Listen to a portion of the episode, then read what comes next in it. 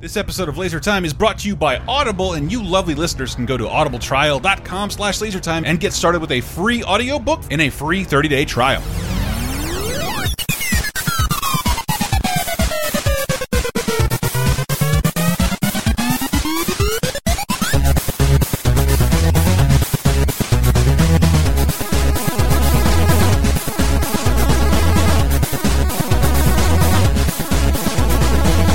Laser Time is the terror that flaps in thine ears. Laser Time is the rub and tug for your nostalgia. Hi, everybody. Welcome to another episode of Laser Time. I am Chris Antista. I'm Let's Get Dangerous Dave Rudden. Oh, I'm so glad you mentioned that, Dave. What a great segue into what we're about to do. It's going to be a little bit of an interesting episode, slightly different from what we normally do. What? Yeah, because the Disney Afternoon Collection just came out on Steam, Xbox, and PS4. It's a collection of... Where's the Switch? Where's the Switch version? Stop it, stop it. Switch version. Look, just enjoy the miracle. This was never supposed to happen again, but they just came out on PS4, Xbox One, and Steam. 6 games: DuckTales 1 and 2, Tailspin, Darkwing Duck, Rescue Rangers 1 and 2. And so I wanted to talk. I've been doing a ton of research. I made some videos for the Disney Afternoon Collection, which you can find on our YouTube channel and underneath this show. So I just done a ton of research, and I figured, A, why not dump this into a Laser Time? Yeah. Catch everybody back up to really one of my favorite times in television and animation ever. But also, we reached out to Tad Stones, the who was instrumental in the animation of all the Disney Afternoon stuff we'll be talking about, and the creator of Darkwing Duck and Rescue Rangers. So we will start you off with a bit of an overview of what the Disney Afternoon was or is, and then we'll bring Tad in. I mean, we not only changed our Launchpad's personality, made him a lot stupider. He was a lot stupider. We changed his design. If you look at the old model sheets and the Darkwing model sheets, he looked entirely different.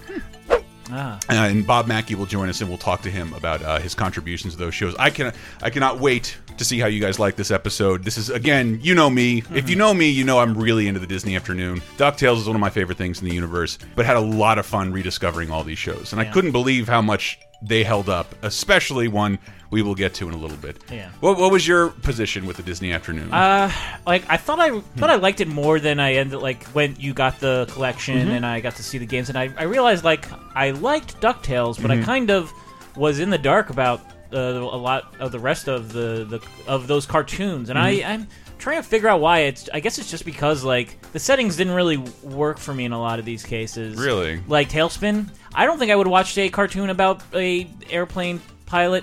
I'm watching Wings for that reason. So you were a little girl. No, but I was thinking, why did I like DuckTales so much? I think airplane pirates, tropical setting, that doesn't do anything. I think I liked DuckTales because... Surfing on clouds with Kit the Cloud Kicker does nothing for you. I think I liked DuckTales because that was I would watch the premise of DuckTales if it was humans, too. Totally. An old man taking care of kids. That was everywhere. That was Mr. Drummond on Different Strokes. Was. And then the three kids, those are like chipmunks. So boom, and you got me. Yeah. And they're essentially you as little kids, someone dragging you along on adventures across the globe. And I love that the DuckTales font ripped off Indiana Jones. Yeah. But I think Lucas or Spielberg were pretty open about Indiana Jones is ripping off the DuckTales comics that we grew up reading, because that's pretty much what he did in Search of Treasure. Yeah, down to the Boulder, I believe that's straight out of a comic book with Scrooge McDuck in it. But we will get to that. I just wanted to know your history. I mean, obviously these cartoons have lived much longer than most cartoons from our history, and part of that is because if you go back and revisit stuff, let's start us out. Build You a Scene, 1985. Yeah. Not a great time for television animation. No. Not a great time for animation in general. No. It's a time where, if you're listening to 30-20-10, our other show where we look back 30-20-10 years ago, the 86 segment from last year was fascinating because Disney at this point is essentially only making... they make a movie every year now. Yeah. As well as Pixar, sometimes two. So you get all these animated movies every year, whereas every 4 years Disney was making animated films. Yeah. And you have some great ones in there, like Robin Hood and Rescuers, as well as some really, really troubled productions like Fox and the Hound and The Black Cauldron. I don't know that Disney thought it was going to continue theatrical animation because it was so expensive, and a failure was really costly. And the Black Cauldron, I know that one's referenced as that almost sunk Disney's they would take 5 years to make this thing. Yeah. Just an investment of 5 years, even if it was the cheapest thing in the universe, that's really scary. Yeah. I can't imagine. And I know the Black Cauldron is why Chipmunk Adventure looks so good because everyone got laid off from that movie. Well, that's complicated. Yeah, which we're actually going to be getting to that soon on 30/27. But the landscape is also weird because Disney didn't own everything just yet. Mm-hmm. They not only did not own Star Wars, their own channel, the Disney Channel, had started in 1983, but Disney did not yet own ABC, Freeform, Disney XD, ESPN, Maker Studios, 30% of Hulu, 50% of A&E, Lifetime, and the History Channel. They didn't own any of that just yet. So they had to, like, their cable channel. Do you remember Disney Channel started out as like a premium subscription channel? My parents would get like a free weekend every now and then. Yeah, I'm not paying $15 a month to watch old Chip and Dale cartoons, and I curse them, wag my fist at them so hard. But I think they wanted to make original animated programming for that, but there wasn't the audience for it because it was a premium channel with less of an audience. So they would make stuff for network television. But at the meantime, animation at that time, I think of like three things as an example of things I loved, but don't hold up that great. The one that holds up the best. Voltron. Oh, yeah. Voltron. I remember first falling in love with Voltron on syndicated TV, and if, we have to explain that to some of our UK listeners, that syndicated is like, there's network, first-run programming. That's where, like, free. Everybody in the country, if you have a TV, you can access NBC, ABC, CBS. And there were tons of independent channels who would license programming from other people, either reruns or original programming. So Disney was making stuff for that audience. You had some cable animation, but Voltron's a good example because most of it was import. Japan was making stuff for its networks, and they would bring it over to America and localize it. Okay. Transformers, all that stuff. Like, and you think about watching Nickelodeon, one of my first favorite shows, Danger Mouse. Yeah, we did a visual commentary on it on our Patreon, patreon.com/LaserTime. That was in Japan. No. That was made in England. Oh, okay. Yeah. But cable could not afford to even begin to embark on making its own animated programming. They had to rely on foreign countries to produce it and then license it from it and localize it best they could. And that's why Danger Mouse was a half-an-hour show, but on the BBC with no commercials. So Nickelodeon would get it, add in commercials, the show would be like 47 minutes, and they'd have to add Banana Man, if you remember, because otherwise it wouldn't meet. They would turn the show into an hour, essentially, with Banana Man. But He-Man. I loved it so much. It is the worst thing in the universe. Yeah. I think we all can agree. Yeah. I mean, that's a discovery we made, especially with Danger Mouse, is that, like, it's that's not great animation. It is actually very poor, and, like, you gotta... Japan is kind of picking up the slack where, like, Disney is kind of slipping, and, like... Well, like, their cartoons are more profitable, whereas, like, Western animation coming from England, it's got to be very cut rate and cheap. The Danger Mouse thing we watched, I just said, like, drink every time they try and cut around movement or put their hands in front of something in front of their mouths so they don't have to move it. Yes, they cut corners everywhere. Just think of like all the animation that doesn't hold up from what we grew up with, like Hanna-Barbera stuff, limited movement, Rocky and Bullwinkle. Funny dialogue, but almost no movement, and like you can see where they like insert a little circle of animation over like like a whole screen of static, like static movement. But one of the things we did get to watch, and that's I think what led Disney to embark on this, television programming was built on licensing old theatrical cartoons that were incredibly well crafted, very well received, and beloved for years. I hate that they're kind of gone from the airwaves because my grandparents love them, my parents love them, I love them. Some of my children, my friends' children, are young enough to remember when you could watch Bugs Bunny and Donald Duck cartoons on the air, but I don't think that really exists in this country. I know for a fact it exists in foreign countries. They're very easily localized. But Disney had not yet mounted a television animated division. I think they were their whole animated division was struggling.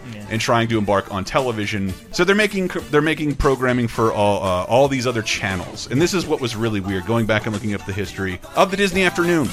Everybody's busy, just a little dizzy, bringing you a Disney Afternoon. So, in case you don't know, before we start off, the Disney Afternoon air started in 1990 and aired until about 1998. It was a 2-hour block of cartoons that aired featuring a rotating cast of shows. We're only going to be talking about a couple of them, 4 of them to be specific, the ones that are represented in the Disney Afternoon Collection, because that's what I've done the most research on. But yes, hats off to Bonkers, Goof Troop, Marsupilami, Quack Pack, all that other stuff that didn't make it in here. And we're going to talk about what led up to that. Okay. So where did they start? I was wrong, because I wanted to start here, but I'm going to do it anyway, because we talked about it on 30-2010. It was a backdoor, or it was Laser Time. We did a show about backdoor pilots. Okay. And the failed Disney venture, Fluffy Dogs. Oh, yeah. You mean you can just open doors and walk right into other worlds? Yeah. The problem is you might never get back home. So that's adorable dogs who can time travel, like jump through dimensions. It turned out to be the lowest rated program on the air that week of ABC. Did not go. And as you'll see, Disney launches most of their syndicated content with a movie, and that's air quotes, 4 or 5 episodes strung together. It did not go. That happened in 86, but something happened 1 year earlier, and I wanted to see if you could remember it. David, do you remember the Wuzzles? Wuzzle Wuzzle? The Wuzzles! Wuzzles.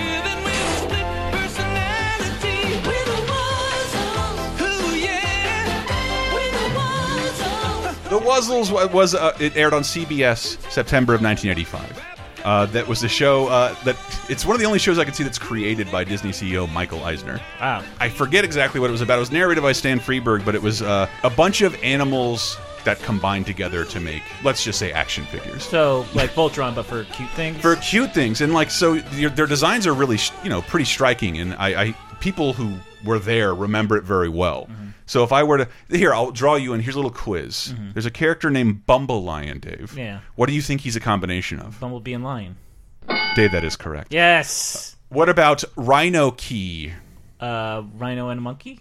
David, run and roll! Ellaroo. Elephant Kangaroo. This is You sure you didn't watch this show? Well, see, the thing is, that title, I mean, I kind of understand how it's an early effort of Disney because it's like, that is not a great title. No, I mean, I guess They got sued. They got sued by many, like a couple of other people because it was such a similar title to other kids' products. There's like the Noozles. Yeah. I remember them from Nickelodeon. Mm-hmm. Those are like the koalas that you, when you rub their nose, they become alive. Mm-hmm.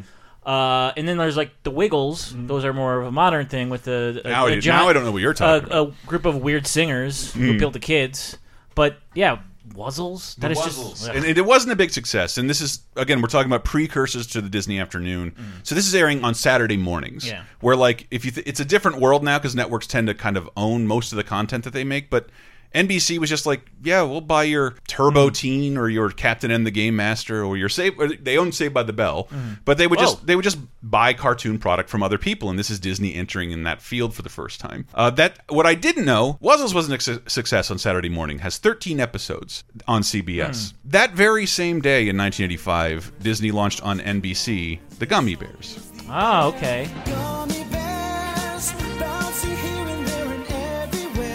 I'm sure you remember this theme. I'm sure everybody remembers this theme. And this was, guess what? Gummy Bears was successful. Ah. That's the one we remember. I mean, it was here and there and everywhere. Everywhere, Dave. Everywhere. Bouncing something without a care. Yeah, and it was so popular that it eventually moved networks. And it was combined with another thing I did not want to give short shrift to because I just had to play this theme song. 1988's The New Adventures of Winnie the Pooh.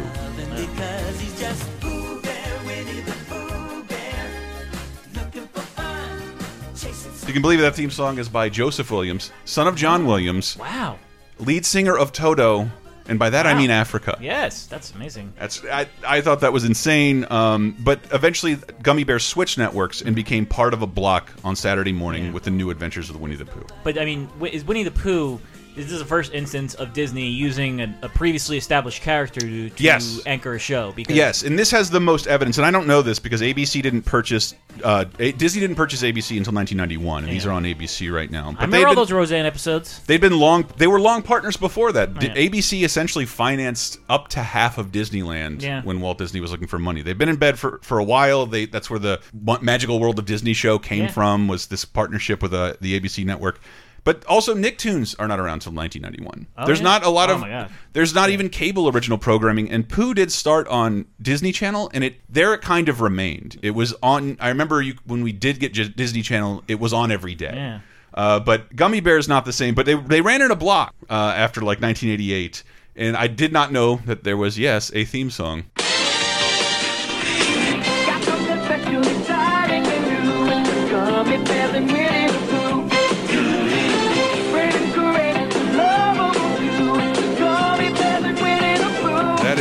The Gummy Bears and Winnie the Pooh Power Hour on ABC Saturday mornings. But the Gummy Bears remain popular. And since, I guess, Disney Channel claimed their stake in Winnie the Pooh, that's a whole different podcast because that's a weird Disney property. Gummy Bears just kept on going. Huh. And eventually, after a few seasons, it's like, we have enough to syndicate Gummy Bears into daily network syndication. What if we had a partner to Gummy Bears? And I don't want to spoil anything, but that's what we'll talk about when we get back from this short break. And I want you to stick around because there's a brand new album out by our buddies Palette Swap Ninja, and it just happens to relate to another Disney property, Star Wars and the Beatles. Not yet owned by Disney, but come on.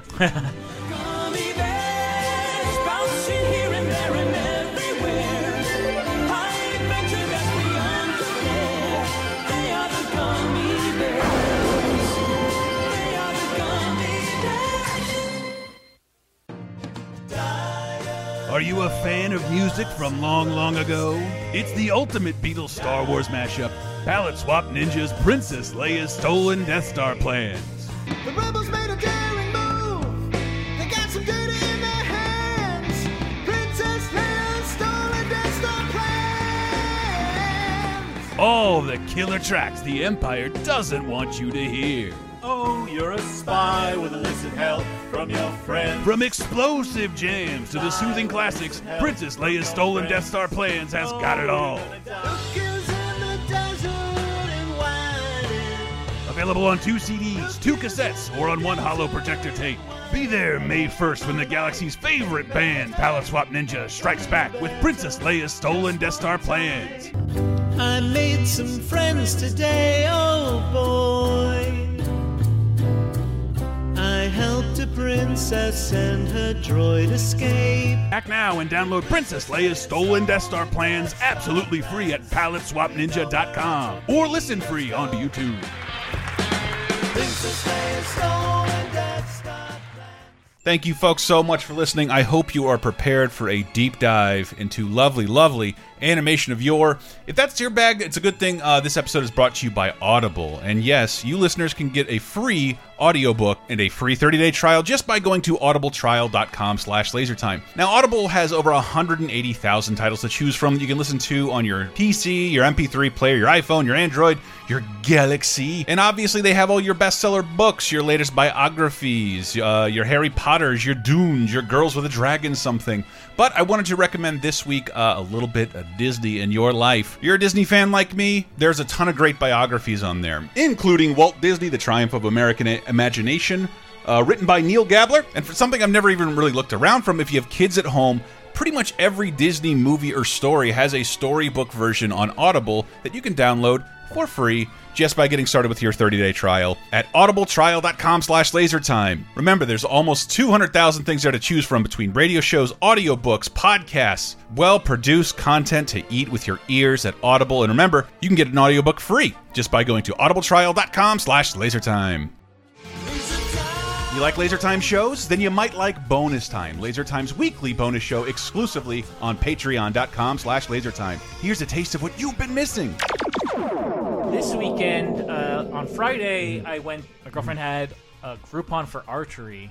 Really thought that was a lame excuse to get out of doing work. No, I literally had, and it was like, this is the last day she could do it, and it was like, it's always weird to go to this is like an archery kind of superstore. So one half of it is like doing archery. I told you that shit with Dolly Parton. I'm stepping into a fan base that I know nothing about that's existed all around me for years. Yeah, there's four guys at the counter, two guys working the counter. Hey, two guys get a compound bow. Yeah, two regulars who are they're wearing their archery jackets and they got their they're pro level bows. Mickey Arch Deluxe Antonio. There's so many different bows in the background. There's posters oh look, the top bowman of 1997. Look at him. He signed the poster. Isn't that cool? And it's this is a world I know nothing about. The fuck? Every time I see something like that now, all I think of oh, there's still jobs out there. Yeah.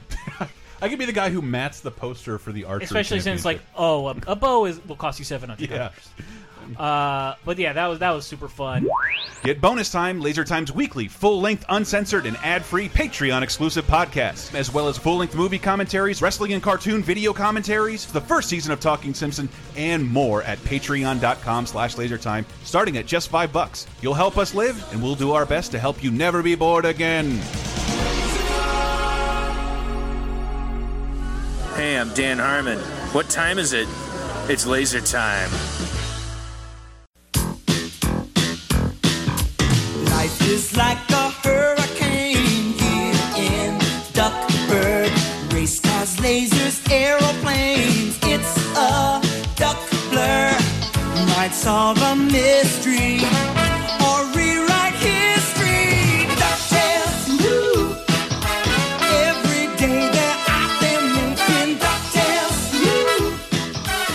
what should be a familiar theme song to anybody who has listened to any of these shows for any length of time. But that Palette Swap Ninja album, very real. You should check it out, paletteswapninja.com. But I think the success of Gummy Bears led Disney it gave them the cojones to mount a real big syndicated block. And like you remember stuff like Tiny Toons and Batman the Animated Series. That's where like you essentially have to bite the bullet and put money into 50 episodes so someone will buy it on a daily basis. Yeah, I mean, even with the 30-20-10, we're talking about shows like the Rambo cartoon. Yeah. It debuted in like September of '86. They made 60 episodes and it was done by February. Nobody wanted it. They just had to make that many. They had to make that many in order to meet daily syndication demand. And the first one they ended up hitting upon was the idea for DuckTales. Why? Well, let's try and get into the history of that. I know I've talked about this before, but stay tuned. Bunch of fun sound clips here. You talked about DuckTales? Yeah. I wanted to talk more about the history. It's why I like DuckTales so much. It's why I think Uncle Scrooge is one of the greatest characters in all of pop culture, that he's endured for, I think, this 70th anniversary? Wow. His 80th anniversary? 70th anniversary. Scrooge debuted in 1947 in the comic book Christmas on Bear Mountain. I forget the streamline behind the scenes. There was a man, an animator for Disney named Carl Barks. Maybe wasn't happy with the collaborative animation process, but a really good artist, good story dude. Great basketball player. An unbelievable basketball player. Charles Barkley. Back when they were like literal apple baskets. Yes. They ended up allowing him to shepherd the comic books, where Donald Duck and Mickey already were. And then he created this whole Duck universe. Gyro Gearloose, Scrooge McDuck, like all of these characters you think are synonymous with all these ducks, they were actually created outside of cartoons via Carl Barks in 1947. In 1941, Scrooge is spun off into his own comic book, Only a Poor Old Rich Man. And it's, again, these comics, I can't understate how successful they've been worldwide. I don't know what it is, because I feel it too. Something about not just Disney's ducks, but any cartoon duck, I love them all. What is it about them? Yeah. Any gender, color, I think they're great. I think they're the most enduring character designs ever. But Scrooge McDuck, because not every culture is going to get a theatrical cartoon, they're not going to get every TV show. Marvel Comics, I remember talking about Marvel vs. Capcom and like Japan. Marvel's kind of anime. It's not a thing everybody was into a few years ago. It was very under the radar, deep nerd shit for the Japanese. But Scrooge McDucks were translated in languages all over the world. When I did research for DuckTales in 2012, it was still the #1 comic book in like Brazil and the Netherlands. Scrooge McDuck is popular all over the world and has been for goddamn decades. Yeah. It took him 20 years just to get animated. And as you can see by this is just all the wrong voices. I meant to write it down. I believe this is Sterling Holloway. This would be Scrooge McDuck's first animated appearance in the educational short after Disney had stopped doing theatrical cartoons. The 20-minute short, Scrooge McDuck and Money, an educational short on why you should save your money. Uncle Scrooge! Hi, Uncle Scrooge! Just tying up a bit. Keeping things neat. Now, what can I do for you laddies? Pull up a column and have a seat. So as you can see, all wrong voices. Yeah. Even the nephews for the first time aren't also voiced by Clarence Ducky Nash, the guy who originated Donald Duck. Close to what they would end up being, but like Scrooge is way off. But I haven't really seen this cartoon. I grew up with the original nephews, and they all sounded just like Donald, slightly intelligible. So am I misremembering DuckTales, or did the Huey, Dewey, and Louie, like they had their own styles, their own clothes, too, right? Huey, Dewey, and Louie is some like a mnemonic device by how you can tell who they are. Oh, really? Via what color. They're supposed to have an official color here. They don't, obviously. Dave's looking at the video I pulled that from. Yeah, they're all just like, this is like when the Ninja Turtles all had red bandanas. It didn't work. Yeah. See? Then maybe that's what it was. That's what it was missing. But that's obviously not the voice of Scrooge most of us know, because trust me, that dude did it forever. Starting in 1974. 1974, if I say the name Alan Young, does that ring a bell? Yes. Does it? It is. If you grew up when we did, also watching Nickelodeon, Mr. Ed, that was like the only show on Nick at Night I liked, the talking horse with his buddy Wilbur, who was played by Alan Young. Yeah, wow. Oh, Ed. If you want to see Alan Young when he's actually young. Yes. Only that show. He lived to almost 100. Yeah. But in 1974, he did the voice of Scrooge McDuck for the first time on a Disney album that was an adaptation of A Christmas Carol. Ah. And he, of course, he did it for the first time in animation in the 1983 movie, the 1983 Mickey's Christmas Carol that aired in front of the Rescuers. Somebody else did it in between. We'll get to that in a moment. I love how that book ends, though, because that's also the last performance of the original Donald Duck voice. Christmas. Really? And A Christmas Carol. That's the last thing Clarence Nash did. But let me jump back to 1974. This is the album, and I realized I had not actually listened to it before. Christmas Eve, we're all gathered around the record player. But this is it's slightly an adaptation of Charles Dickens' classic, but the album has things the special does not, such as musical numbers. Wow. Now let's see. I pay you 2 shillings a day. 2 shillings and a halfpenny, sir? Oh, yes. I gave you that raise 3 years ago. Ah, money, money, money. The only thing that counts with me is money. Ah, the only thing I'm counting on is cash. The happiest time of day is when I put my coins away, lock 'em up, bolt the door, and dream about my stash. That, to me, is incredibly bizarre. I've never heard that song before, but that's the first appearance of Alan Young as Scrooge McDuck, and there's something I really have to talk to Tad about because it throws a wrench in the whole thing. Really? There's this looming little thing called Sports Goofy and Soccer Mania. Okay. It looks like a pilot to DuckTales. It teams him up, teams him up with the nephews. It came out in 1987. Allegedly, production dates back to 1982. As a giant fan of animation and a nerd, Disney nerd, I know a lot of stuff about this. Is it Goofy with Huey, Dewey, and Louie, or is it? Buddy, it is Sports Goofy. Yeah. Okay. To a fault. This is a different Goofy, or is it just Goofy with like a personality? That's change? What I can't get my. Apparently, allegedly, there was a popular brand in the UK called Sports Goofy, sort of based on the idea that a lot of the Goofy cartoons were him learning how to do sports and participating in skiing and football and hockey. Hockey Homicide, really good cartoon. I can't find any evidence of this. Visual, news-wise, I've never seen it. I've never seen a character called Sports Goofy. But as we'll get to in a second, it was a very real thing, and a lot of people kind of wash their hands of this because it feels like a backdoor pilot for DuckTales. No Donald, the nephews, Uncle Scrooge, money schemes, comedy. Adventure, but also sports. It's about, but here let me rattle this off. It's the first appearance of Russi Taylor as the voice of the nephews, and I believe she still is. She's also Martin Prince on The Simpsons for you Simpsons fans. But Scrooge McDuck is voiced by Will Ryan, not Alan Young. And this is the one time gap where Alan Young doesn't do it from 1974 to the year he died. You mean you'll support our program? Of course, I'll support you. Great! It'll hardly cost you anything. Cost? Dave made a lemony face just hearing that version of Scrooge. Again, the guy's not bad. He's just like we lived our whole lives with one Scrooge. So that to me sounds like if they had to recast Homer, but it was Spanish Homer just trying to phonetically speak English. It gets even worse than that because the animation's all over the place. Yeah. I'm a big fan of Roger Rabbit. That was in production at Disney for a very long time. We have an article on the site about the original design. The original voice was Pee Wee Herman, not Charles Fleischer. And I think that those duties were given over to Spielberg, Zemeckis, and Richard Williams. But there was an original vision for him, and he premieres in this film. That was made somewhere between 1982 and 1987, aired once on NBC, has never been released on any American media format. It was one and done. Yeah. And I think part of the reason is Sport Goofy, who... I can't find any information, but here's my proof it exists. Gentlemen, our honor is at stake. The time for victory is now. So get out there and fight and win back my trophy! You don't care anything about Sport Goofy. He is referred to as Sport Goofy. I thought not numerous Sports Goofy. What does it matter? Sport Goofy assumes he just likes one sport. Sports Goofy. I can see how you got hung up on that. I don't know. But it's just weird to hear... Huey, Dewey, and Louie talking about Goofy. He doesn't... Well, he's the key to Scrooge getting a trophy and winning at the soccer game. It's not a great cartoon, but the animation quality is kind of all over the place. Like a lot of the Disney stable cameo appearances, a lot of Bedknobs and Broomsticks characters. Yeah. Really neat. You know what? I'll let Tad Stone... More on that in a second. But this is all before 1987, the launch of DuckTales. One of my favorite cartoons, holds up really, really well. I don't... know when kids and his uncle going all over the world to look for treasure, meeting aliens and robots. Like, when is that going to be? Yeah. How is that ever going to be uncool? Yeah. Solving mysteries, rewriting history. Yes. Mummy, skeletons, I guess since they're usually dog creatures, the depictions of a lot of natives might pass the test of modern scrutiny. Who knows? But it's more that like it can be adapted again, and it is. There's a new one coming out this summer because it's a formula that there's no reason why it shouldn't work in the hands of the right people. On Disney XD. Yes, on Disney XD.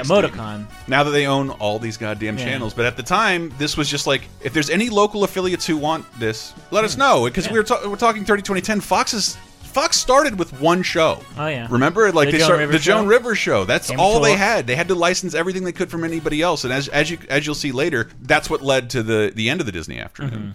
But it really it started to kick off with the daily show of DuckTales, which ran for almost 100 episodes. Pretty great. And what I really love about it, and this was like, I guess there were shows at the time that were doing 50 in one shot, but this is like.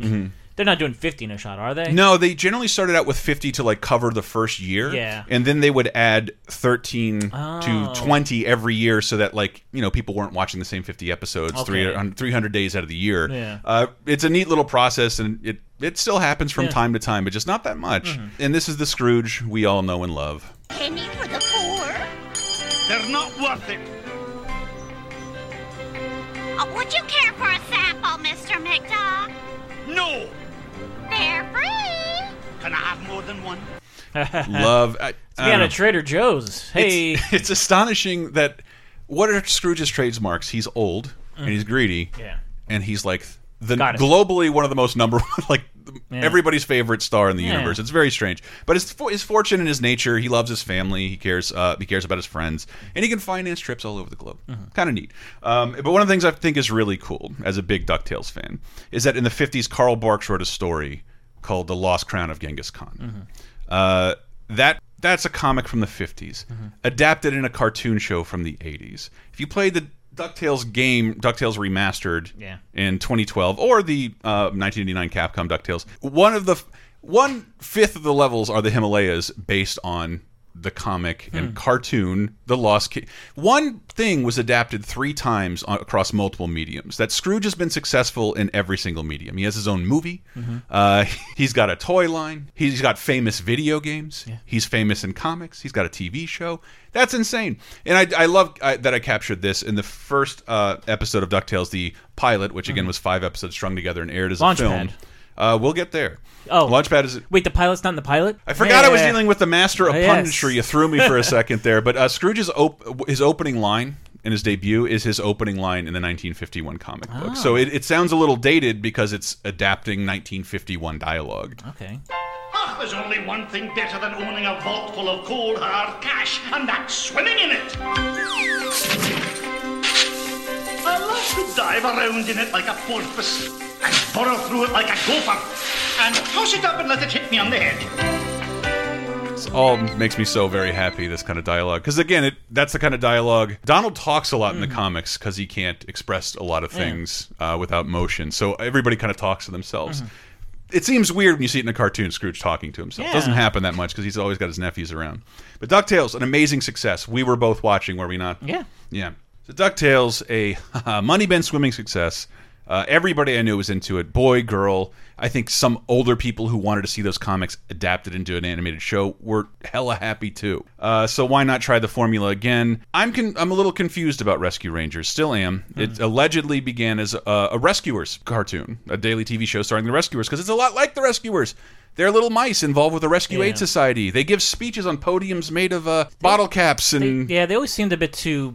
high class, I want to say. It's a little British. Yeah, you know, a lot of it takes place. The first one takes place in America. You know, fancy accents. I want Chip and Dale. Well, it was like the UN of rodents. Yeah, but I think that was allegedly what happened. Michael Eisner looked at it and like, nah, put some real stars in there. People aren't that familiar with the Rescuers, which doesn't make sense because they were mounting a sequel to the Rescuers at that very moment. So I don't understand it. Maybe we'll get some clarification. But the Rescuers came about, starring Chip and Dale, cartoon characters who debuted in a. Not only a Pluto cartoon, Private Pluto, which many would categorize into the wartime era cartoons.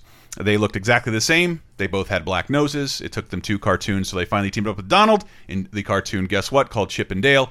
Separate noses and more distinct personalities. And you kind of know what the personalities of Chip and Dale are. Chip is what? The smarter, more clever one, and Dale is the goofy risk taker. He's the Magnum PI. Well, so he's wearing the Hawaiian shirt. That's why you know he's the party one. Yes, in 1989, Disney mounts its second intended for syndication program, Chip and Dale's Rescue Rangers, created by Tad Stones, who we'll hear from in a little bit. There's no case too big, no case too small. When you need help, just call Chip and Dale's Rescue Rangers. Chip and Dale. I was talking to someone just last night about like what I love about certain cartoons, and All Dogs Go to Heaven got brought up, and it's the same reason I love that cartoon. The idea that animals have their own society taking place underneath ours where we can't see it, flying around in chlorine bottles, making bow and arrows out of paper clips. Love that shit. Love little characters in a big world, and Chip and Dale's Rescue Rangers was pretty dang cool. It recast the sensational corporation of chipmunks as what? Adventurers. You just said it blew our minds when somebody made the revelation, but the inspiration is pretty clear. Chip looks like Indiana Jones, flight jacket, fedora. Dale looks like Magnum P.I. Debatably has a mustache. He's a chipmunk. There's hair all over his face. But the Hawaiian shirt is kind of... Yes. It was very much inspired by the popular 80s adventures of that era, and teamed up with three other people. But here's the new voices of Chip and Dale. Now you hurry up, Dale. How come I gotta lug all this junk? Because you're the fearless co-pilot who can handle any job. Hey, yeah! Make way for the fearless co-pilot. Here you go, Chip. Did I say fearless? I meant brainless. Wah-wah. I mean, Chip sounds like a dead ringer for Alvin. Maybe Alvin. I can't tell, but well, their voices are sped up, but like a lot more intelligible. If you heard them in the 40s cartoons, you're not really supposed to understand what they're supposed to say. You can barely understand what they're supposed to say. I mean, it's already distracting that they're completely naked in those old videos. I like my chipmunks clothes. Ugh. But these are their new voices, the debut of their new voices, and this stuck around for years. This is Corey Burton as Dale and Tress MacNeille as Chip. You might again, Simpsons fans will recognize Tress MacNeille as Agnes Skinner, Dolph, and pretty much every woman in authority. Every time there's a television executive or, what did you say, a realtor earlier? Yeah. You can hear her. Zazz. This is also not Jim Cummings' introduction. He was Winnie the Pooh and Tigger. He took over for Paul Winchell's role after he died. But he is so all over Rescue Rangers. And this is Monterey Jack. There's only one thing I like more than cheese. Nothing. Did you not? You never saw Rescue Rangers? Here and there. Again, I think it was like, I don't really know Magnum P.I. or Indiana Jones that well when this is out, so that's probably why it slipped under my radar. Man, and I got some fun stuff. I'm gonna unspool it on bonus time, so stay tuned for that. Patreon.com/LaserTime. But you also get what do you want to call it? The character that launched 1,000 furries. Oh, Gadget. Gadget. Yes. Gadget hack wrench. I know a lot of wrenches were hacked to her. Well, it's funny you should mention that, because from her very debut, every character immediately gets very thirsty for Gadget on screen. Yeah, even the fly? Not the fly. Zipper. Okay. He's the silent Zipper, immune to it all. Has no interest in sexy rodents. But I had the biggest crush on Gadget, and you can hear the characters kind of fawning over her in this clip. Also, by Tress MacNeille, and you'll definitely hear the Simpsons roots more in this clip. No, it's me, Gadget. Gadget? Geegaw's little girl? Why, the last time I saw you, you were knee-high to a knee. Well, I've grown up some. Hi there, I'm Gadget. Oh, you know that already. Yeah. Gadget. She's the mechanic of the group. The man, I don't know if you've seen like BuzzFeed did an article comparing the cast of Rescue Rangers and Wings. Why? So Wings is about two brothers, one of whom is serious, one of whom is... So Lowell is Monterey Jack. Yeah, well, no. Monterey Jack is the fat rival plane company owner. Gadget is the sweet Southern lady who works behind the counter at the restaurant in the airport. Dude, you gotta check out the article, because stay tuned for the Dave Rudden hosted Wings episode. And Lowell is the fly guy. The Zipper. Yeah, come on. You gotta see this. He's more the muscle. Rescue Rangers, a really really fun show, and kind of went on to define how those characters would sound and look for a long time. Love Chip and Dale's Rescue Rangers. So here's where we're at. We've got DuckTales. Daily Show. Mm-hmm. We got Chip and Dale's Rescue Rangers Daily Show. We also have Gummy Bears. That has enough episodes now to be rerun in syndication every day. Okay. Man, if Disney had one more show, voila, the Disney Afternoon is complete. And yes, and as of 1990, they did, and that is the official start of the Disney Afternoon in the year 1990 with the show Tailspin. Oh, yeah. Tailspin.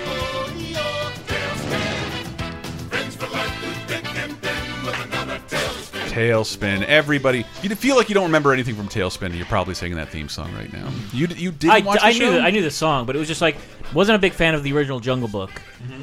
And are you? And I already, as we established, my aviation show of choice was Wings, so... well, and that is a tie to Rescue Rangers, so if I'm going to watch anything, I'm going to watch Rescue Rangers. Well, animation dorks, listen up, and we'll shun Dave in a second. Tailspin was pretty much took the Jungle Book characters from 1967. Here's a little bit of Baloo, voiced by the legendary Phil Harris. He was also in Aristocats. He was Little John in Robin Hood, a very iconic voice in the Disney stable. Pretty big talk, Little Britches. I'm a lot tougher than some people think. You better believe it. Now, let's go once more. Now, I want you to keep circling or I'm going to knock your roof in again. You better keep moving. Ooh. Love Bill Baloo. Bill Murray sounds weird. Well, I got Bill Murray, too. Oh. Bill Murray in 2016 took up the role, and I wanted to hate the Jungle Book movie so much because I think it's unnecessary. Jungle Book from 1967 is one of my favorite movies ever. My sister and I watched it constantly. Great music, great characters. If you want to make your own Jungle Book, I think it's public domain. Feel free. It's the only character in the Disney Afternoon that's public domain. But Bill Murray took up the mantle of Baloo the Bear, and I didn't think the movie was going to just redo all the songs, but they did. Look for the bare necessities, the simple bare necessities. Forget about your worries and your strife. I mean the bare necessities, old Mother Nature's recipe that brings the bare necessities of life. It's wonderful. It's wonderful. But Tailspin is, looking back, one of the weirdest adaptations ever. And I tried to look into the origins of it, and some of the creators said that like Disney would re-release its movies in the theaters at this point because there wasn't that much media at that point in time in history. So they would re-release Disney movies. You probably went to the theater and saw a couple Disney movies yourself, but your parents hated you and you had bad taste. I can't. Just watch Wings all the time. Don't like the Jungle Book. Yeah, watch Wings in syndication instead of the Jungle Book. But Jungle Book is important. It's the final film produced by Walt Disney before his death in 1966 that he was heavily involved with, meaning every character in the Disney Afternoon, Walt Disney sort of was around the creation for the creation of, with the exception of Gummy Bears, which is sort of grandfathered in, but not the next one. Not the next one. But the Tailspin recast the Jungle Book characters as really weird combination: space pirates, corporate overlords, Casablanca bar owners, but most importantly. Baloo the Bear, now voiced by Ed Gilbert, and Jim Cummings as King Louie, as Mediterranean cargo carriers. A jewel. You mean it? I hid it at Louie's. I could buy back the sea duck. We could buy a whole bunch of sea ducks. Well, how about we go get it first thing in the morning? You and me. I'm gone and we gotta fly. I'm gone. Adios. Bye-bye. Don't trouble us with trouble, man. We're gone. It's the end of Plunder Lightning Part 1. So that's... So Kit... was not That's Kit the Cloud Kicker. Yeah, he wasn't in the He's movie. An OG creation. Is he supposed to be like a proxy version of Mowgli? No? I would say you, David. Oh, me? Yeah, a kid character that the viewer could relate to. Well, just like him, I wear a sweater and no pants a lot. Because if I say, like, what's Blue's job? He's a parcel carrier. Yeah. Man, how's a kid supposed to get excited? But he's got a guy, like a little... young chum who can surf on clouds and pirates who chase him. And it's just, all of this is really weird. I'm like, this holds up so well. It should be on the air today. A lot of guns. Whole lot of bullets and guns in all of these shows. So Mowgli is just like, he's gone. He's history. There's no humans in this universe. They never even talk about him? No, never. Oh, okay. Never. But Shere Khan is still a villain. Okay. But kind of like, I don't know, like a frenemy. Okay. It's very strange. But the look of the show, going back and looking at it, and I got some... unearthed documents and background sheets, and like it is gorgeous. And I became aware of a vague conspiracy / controversy over who ripped off who. Porco Rosso, one of my might be my favorite Ghibli movie, but it's about a pig character who flies in a cartoony plane around the seas of the Mediterranean.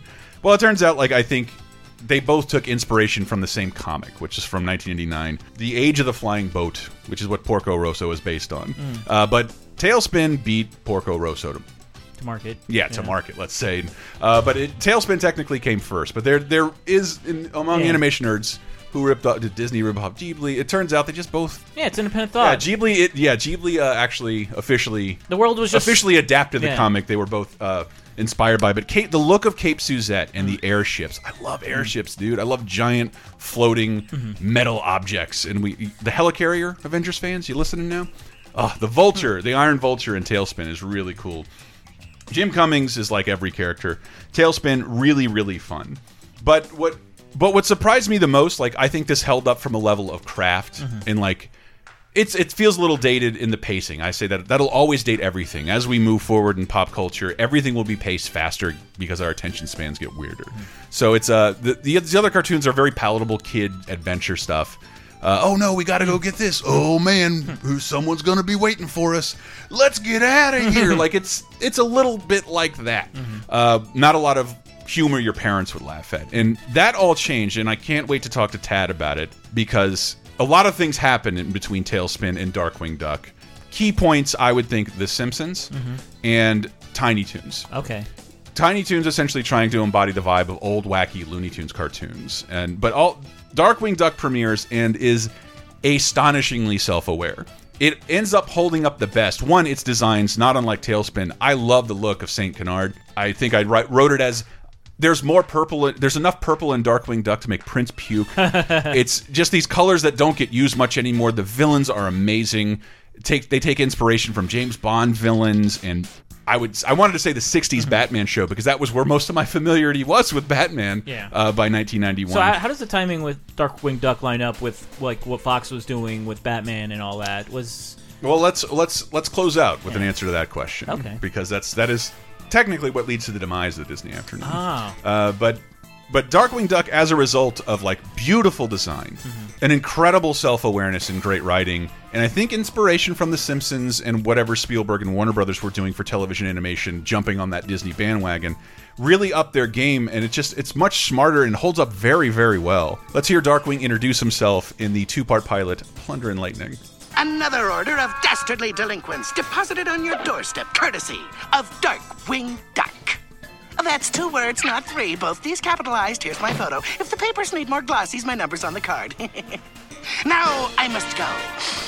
The scent of crime is in the air. So where's the press? I thought this was the age of media glut. To me, it's night and day, like the tone of Tailspin and DuckTales into Darkwing. Like, I think I had to look up the word glut at that point, just because I'd never heard it before. It was also the premiere of... I'll draw you back in as a Simpsons fan. How about that? Because okay. I didn't know this when I was revisiting the episodes, because I didn't think there were more voices for Dan Castellaneta to do. But besides the genie? I still hear Homer in that. Yeah. But like, and I hear Dan in Megavolt. Okay. Maybe Darkwing Duck's most famous villain, give or take a Negaduck. Negavolt, this is the voice of Homer as just screaming, if you can imagine, Krusty on helium screaming at the top of his lungs. They called me mad. They called me insane. You're right. But I'm running things now. Your mad scheme will never work, you egomaniacal electron. For your information, it already has. You see, I was on my way over here to pay my power bill after borrowing money from the bank. Then I thought, hey, why not just take over the place? And now, if you'll excuse me, I have a city to dominate! Love characters who scream at the top of their lungs. We also have the reintroduction of Launchpad, which when we talk to Tad, we'll talk. He told people a couple years ago at Blue Minds that this is not the Launchpad from DuckTales. It's just really. That's... But even you're shocked. But I say, why? If he dresses the same and if he looks the same, then... Is Daffy Duck not Daffy Duck when he's in the Robin Hood cartoon? Do you ask the question? Wow, was Daffy born in the 1400s? They're cartoon. They're basically like actors these companies own. Yeah, but you can imagine, put it anywhere they want. But Darkwing Duck and DuckTales can conceivably take place in the same time period. That like but that complicates things. After Scrooge died, Launchpad moved Scrooge on. Never died. Don't and he moved on with his life, and he flew over to Darkwing Duck City. No, goddamn it, Dave. But Launchpad is in this episode, introduced in the first episode as Darkwing's biggest fan. Darkwing Duck! You know me? Know you? I'm your biggest fan. A fan? Really?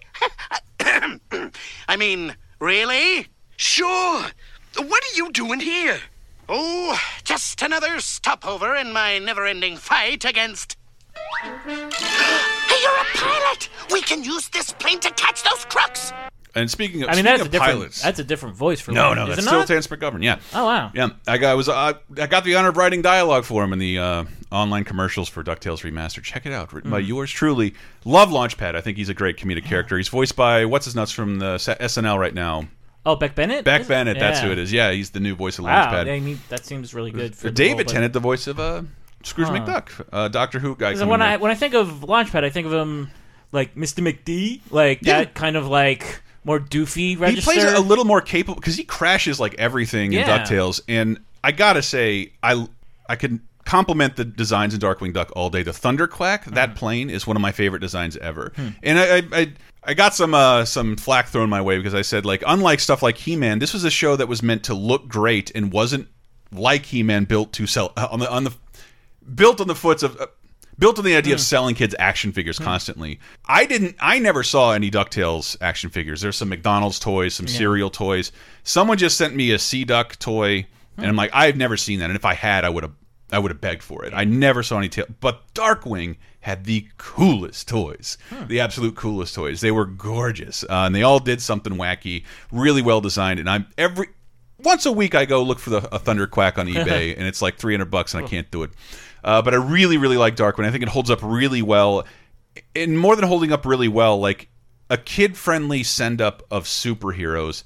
What the hell? This predates our superhero-obsessed culture by 20 years. Yeah. I mean, we did have a year or two before Batman. Yes. So it was starting to gain steam. We have Batman, but there's all these different characters that take inspiration from other things. Liquidator, Bushroot is a very Batman style of character, but there's also Moriarty.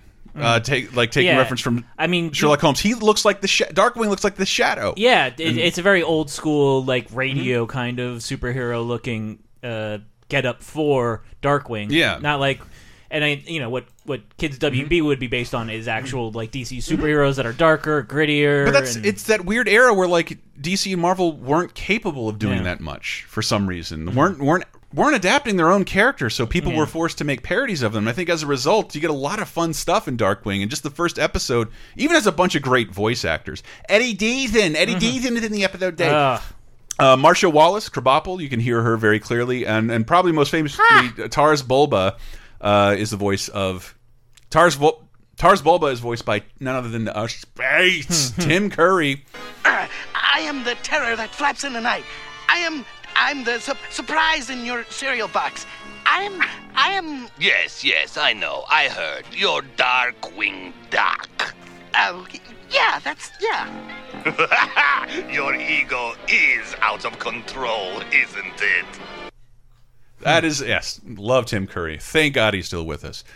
Please do not die in between the time this posts, Tim Curry. But I love Darkwing Duck so much, and it's just so weird to me. He is the first original character in the Disney Afternoon. They own him lock, stock, and barrel. I think at any other company, we would have had Darkwing stuff forever and ever. There is a comic out still, and it's amazing. Do you think that's why Launchpad was in the show? It was kind of...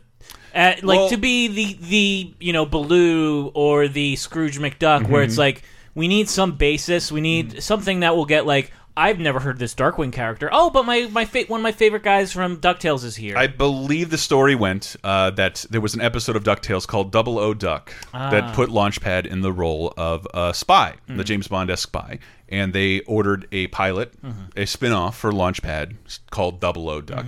So they were quickly informed that you would be sued into oblivion by the copyright holders of James Bond's if you call your show 00 Duck, and maybe you want to steer away from that entirely. And you can see characters like Steelbeak wear the original James Bond inspiration on their sleeve, and they gravitate to, in my opinion, more into Batman territory, which I absolutely love. James Bond does not have a cool jet shaped like his face. But with that, I cannot believe this introduction took this long. Let's cut to me and Bob Mackey talking to the wonderful Tad Stones, creator of Darkwing Duck and Rescue Rangers, among other things. And we will come back to say goodbye to you at the end. So after this break, Tad Stones people. Darkwing Duck. That's yeah, dangerous. Darkwing Duck. Better watch out, you bad boys. Darkwing Duck. Oh man, if you're like me at this point, I'm sure you have a hankering to play the Disney Afternoon Collection. I know I do. But that's a digital game available on PS4, Xbox One, and Steam. But if you like your games on disc, oh boy, Gamefly might have just what the doctor ordered. Check it out for yourself and get a 30-day free trial at GameflyOffer.com/LaserTime. Don't know what Gamefly is? It's like Netflix, but for video games, and they also have movies. But more importantly, Gamefly's got over 8,000 titles to choose from on Xbox One, PS4, even the Wii U and Switch, all the way on to portables like 3DS and Vita. You pick the games you want, build yourself a queue, Gamefly ships it to you with a self-addressed stamped envelope at no extra cost. Gamefly ships those games to you, you keep them for as long as you want, ship them back when you're done, and they keep sending you stuff in your queue. Best of all, if you're digging a game so much, you can keep it and then buy it back from Gamefly at an extremely reduced cost, and they will send you the box and manual as if you bought it anywhere else. Plans start as low as just $15.95 a month. But more importantly, plans start as low as just $15.95 a month, and you should pay close attention to that, because with your free trial, you could very well end up playing all the games for the price of 3 or 4 of the games a year. It'll keep you from getting burned by the bad games, and you'll save the most money. So if that sounds good to you, we thoroughly recommend you try Gamefly. And remember, go to GameflyOffer.com/LaserTime and you can get a free 30-day trial with Gamefly. We'll be right back with more Darkwing Duck.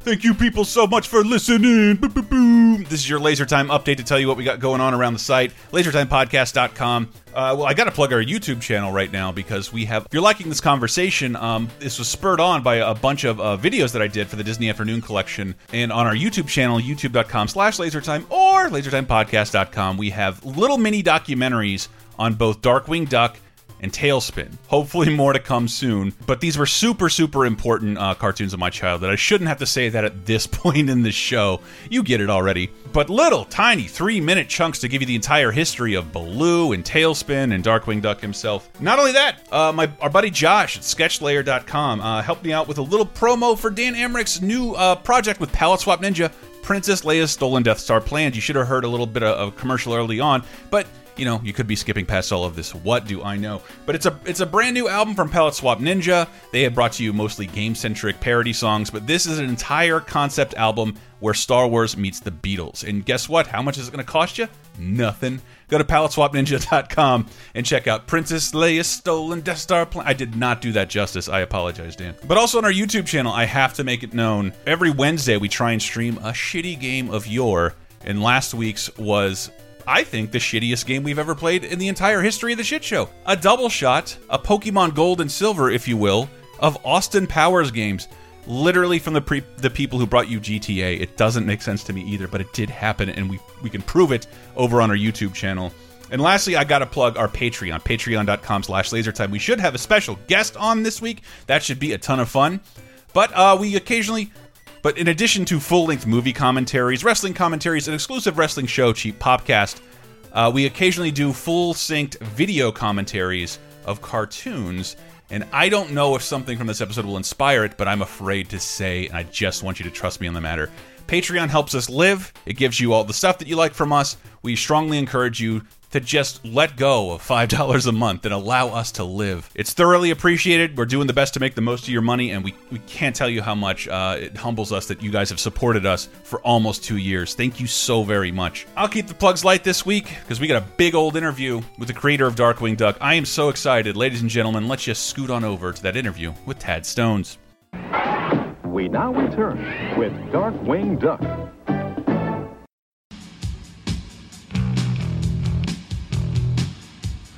Darkwing Duck is such a hero. Okay, that concludes me recounting the history of that period of the Disney Afternoon. I thought, in this case, why not reach out to the expert, reach out to a man who was instrumental in almost all of the Disney Afternoon, and maybe even Disney bringing animation to television in general, a truly fascinating period for me as a giant Disney nerd big animation fan, Mr. Tad Stones. Is this where you put in the outrageous applause? Yes, yes. See, I didn't get to hear that part of the broadcast, so I have no idea how many things you got wrong. So yeah, that's what. There's one thing I want to talk to you so much about Darkwing Duck, because having revisited it around the Disney Afternoon Game Collection coming out, it holds up so wonderfully. In a superhero-obsessed culture, it's just like, it doesn't feel like it was made 20 years ago at all. I was just sort of astounded by that. I always liked the design. I always liked the characters. I always thought it was funny, but it's just like, it feels like, I wanted to show it to like my friend's children like immediately. I thought it was really funny. Yeah, for me, it always depends on which studio animated it. And yeah. If I can watch it or not. And although I got to say, even the best episodes, I'd love to edit like 5 minutes out of them. I've always wanted to know more information about this, and you are the only person I've ever seen even write about it. Because when we were talking about sort of the history of Disney TV animation in the 80s and the Disney Afternoon and DuckTales, you were the only one I've ever heard speak on the show Soccer Mania. Oh, yeah. That was, in a weird way, that got me into TV animation because I had been over at designing rides for Epcot Center, and it was time to return to the studio, and they had me working on some live-action documentaries, which never happened because nobody wanted to pay for them. And then just consulted with television stuff, and it was time for me to go back into animation, because I'd been away from feature animation for so long. I mean, I don't know, probably 5 years or so. I had gotten pay raises since then, and they said, well, we can't pay you what you're making now, because they didn't know where I would fit in. But instead, the people over in licensing and merchandising even then felt like they needed animation outside of features to sell stuff. They asked me to come over and pitch things, and they told me kind of what they needed, and they told me about this character called Sport Goofy. What is? I can't find any information on Sports Goofy. Sport Goofy is just what they called him in Europe. He was a soccer-playing Goofy. Simple as that. That was in some comics. It's just like Goofy was always the everyman. So, I pitched that and Mickey and the Space Pirates. And, when we reconvened, I pitched it. They told us what we needed. And next time we convened, there was another writer who, had log lines. And meanwhile, I came in with two storyboards and pinned up in the old-fashioned way. In color, telling the story of Mickey and the Space Pirates, and the other was, Sport Goofy and Soccer Mania. And basically, it was much like before there was a DuckTales, it was like a DuckTales episode, in that it was Scrooge McDuck and the nephews and, needing the trophy, I think, or something like that. Later on, it got repurposed because, again, we didn't have TV animation in place, so that project didn't get done at that time.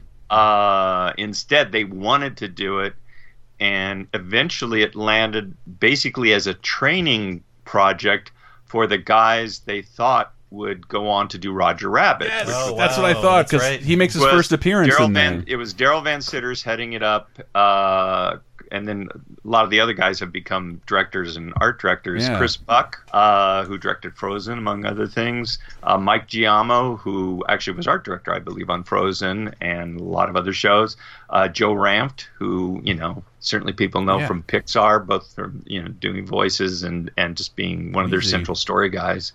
Anyway, it was a great group. That was, I think, recently online, a little clip of their test animation surfaced.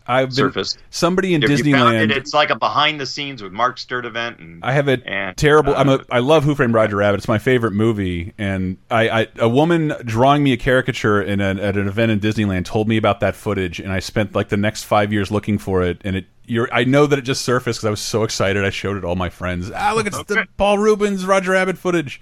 So anyway, that didn't happen at the time. I forgot how a lot of my career with Disney features is them trying to scratch their head and figuring out where to put me. But the guys that originally called me over and had me develop that stuff and were impressed with both how fast I came up with ideas and my general attitude, I guess. They were the guys that when Michael Eisner came and wanted to start TV animation, they're the ones who approached him saying, we need animation to sell. We need to be on television. Yeah. And Michael started in ABC television, so Saturday morning. And so he was all for it. And his feeling was, so the Sunday of his first week of starting at Disney, I was actually on vacation. They called me and said, would you mind coming on Sunday? And we know you're on vacation to Michael Eisner's house to talk about TV animation. And it's like, I'm going to say no. So it was real strange. And what was really striking is his philosophy was he didn't expect television, Disney television animation to look like Disney feature animation. Mm-hmm. But he felt like everywhere there's animation, Disney should be. Yeah. And be the best in each of those categories. That's kind of what they laid out. So arguably that was our goal that we tried to fulfill. And a lot of our early shows, including the Disney Afternoon stuff, even Darkwing, as fourth wall breaking as it was, especially different for Disney, still had that kind of Disney heart with Darkwing and Goslin, and kind of tried to tell mini stories, not just gags. So... That was from Sport Goofy. Eventually, I ended up in TV animation. Yeah, I just remember you said that the process of Sports Soccer Mania may have spent like started in 1982, didn't see the light of day for a while in '87. Well, after Daryl and the guys got it up on on a story reel. Then it just laid there, and then was taken up again by I think Steve Hickner was the producer, and Ward Kimball, who I had worked with Imagineering. He was still working there. Yeah, I mean, he came back to work on the transportation pavilion, with trains. What else? And that makes sense. I spent like 9 months in a tiny room with him. That was great. It's like living with a time machine. Who knew Walt Disney? Anyway, it became a project to help train animators. To give them a chance to animate on a project. Now, from my original story, when Daryl and the guys took it over, they stripped away a lot of the McDuck story and some of what I considered the heart of it and made it more like an old 7-minute short. So it was a lot more action. Yeah, a lot more goofy. And then when it went to the guys at Features, they reworked it again even more. So it was a different animal than it was when I, originally did it. And it was funny, when it came out, it kind of came out without them telling us. Meanwhile, we were in the middle of developing DuckTales and it was in production. I got called into the boss's office to say, that thing that was on TV, your name's right there at the top. And it was like they were angry at me. I worked on it years ago. For some reason, it has a different... It didn't exist. And it was just the only time, they want to be angry at me, but... I was just sitting there going, whatever, it's I have no control over what it was. It has a non-Alan Young Scrooge, which I find odd, because that was like, he started in Mickey's Christmas Carol, right? The 74 album. Oh, the album first. He started in he started well before that in an educational short. That's you're when right. I think Alan Young did it back then. I forgot who did the voice. It might have been Will. If it was a Will, it would have been Will Ryan, maybe. Will Ryan, excuse me. Yeah. Will Finn's the animator. Will Ryan's voice. The first appearance of Russi Taylor as the nephews, had never happened before and has been happening ever since, up until the new DuckTales. Right. Yeah. For my generation, though, that's like the only nephews I know, and it's the only Alan Young is the only Scrooge I know. Was bringing DuckTales to television an easy decision, given how much the volume of work that property had? I was not part of the initial. I mean, I helped out in the development, but the actual decision, hey, we're going to do DuckTales. I want to say it was underway before I started, but that's not really possible. I would have been there. I just would have been. Well, I mean, I didn't start day one. Basically, I was in that first meeting. Then I went back to Features. I was actually considering leaving the company and maybe freelancing storyboards. So it was still in the first year, and I'm considered definitely one of the founding fathers. But I was not employee number one or anything that. When animation. When you go through your IMDb, it's just like you see your name attached to all these Disney Afternoon shows, each producing like somewhere upwards of 90 episodes. Within just a few years, and you're attached to every single one of them during that period. I mean, at the beginning, the two key story leads were probably, as far as development, were Jim Magan and myself. And Jim and Art Vitello did Gummy Bears, which was one of our two first shows. Yeah, and I took over Gummy Bears in season 3 for one season. And then Jim and I actually began development on Rescue Rangers together. Yeah, and you are the credited creator on Rescue Rangers. Yeah, and then basically Gary and I wrote the Bible, and Jim kind of corrected it. Basically, Gary Kreisel, who was the head of the division, said, "I can't have both you guys on the same show," because we were the two key guys. So Jim ended up being the guy, you know, stayed in development, gave notes, and he always had his own way. So we saw different. I was just trying to get that show done. We were totally understaffed, you know, because we were still trying to figure out how to do shows. Yeah, I did want to ask you, Tad, about just the production schedule of this era of animation, because we do a Simpsons podcast, mm-hmm. and we sort of understand what it takes to put together a season of 22 or 24 episodes, but you had to deliver 65 syndicated episodes and often 13 episodes for a network on top of that. What was that like? Like, when did you get results? Were all the episodes finished before the show was set to premiere? I'm just curious as to what a nightmare that was. It sounds like it was pretty harrowing. Well, especially Rescue Rangers, because generally after that, the rule of thumb was if you had 3 production crews, then mm-hmm. you needed at least 4 story editors. I mean, it was like always have one extra story editor who would have his team of writers, because it was the scripts that had to come out and, mm-hmm. and feed the machine. They do them on different schedules now. But Rescue Rangers was just me and Bryce Malick. There was just 2 of us trying to feed 3 teams. Yeah, that was impossible. So, and it eventually I was taken off the show, mm-hmm. and then they had to race through to finish up the show. You know, I was on for like 45 episodes, mm-hmm. and then Darkwing we had the appropriate ratio.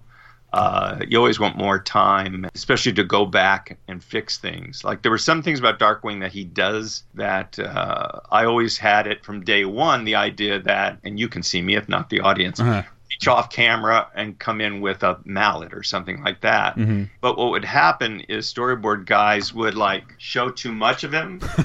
So to reach off camera, they would stretch his arm. Mm. And rather than saying, giving the note, no, it's... you know, you got to field in closer, which really wouldn't have been more work. It would have just been drawing a frame differently.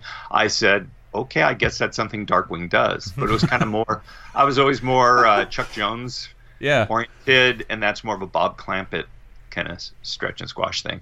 So it was about letting people contribute and letting the show grow as it is. You know, it was all about, you know, getting a script out. I think we were scheduled to a script a week. Ooh. Pretty sure. Thanks. But now that each script takes like 8 weeks to do mm-hmm. from premise to end.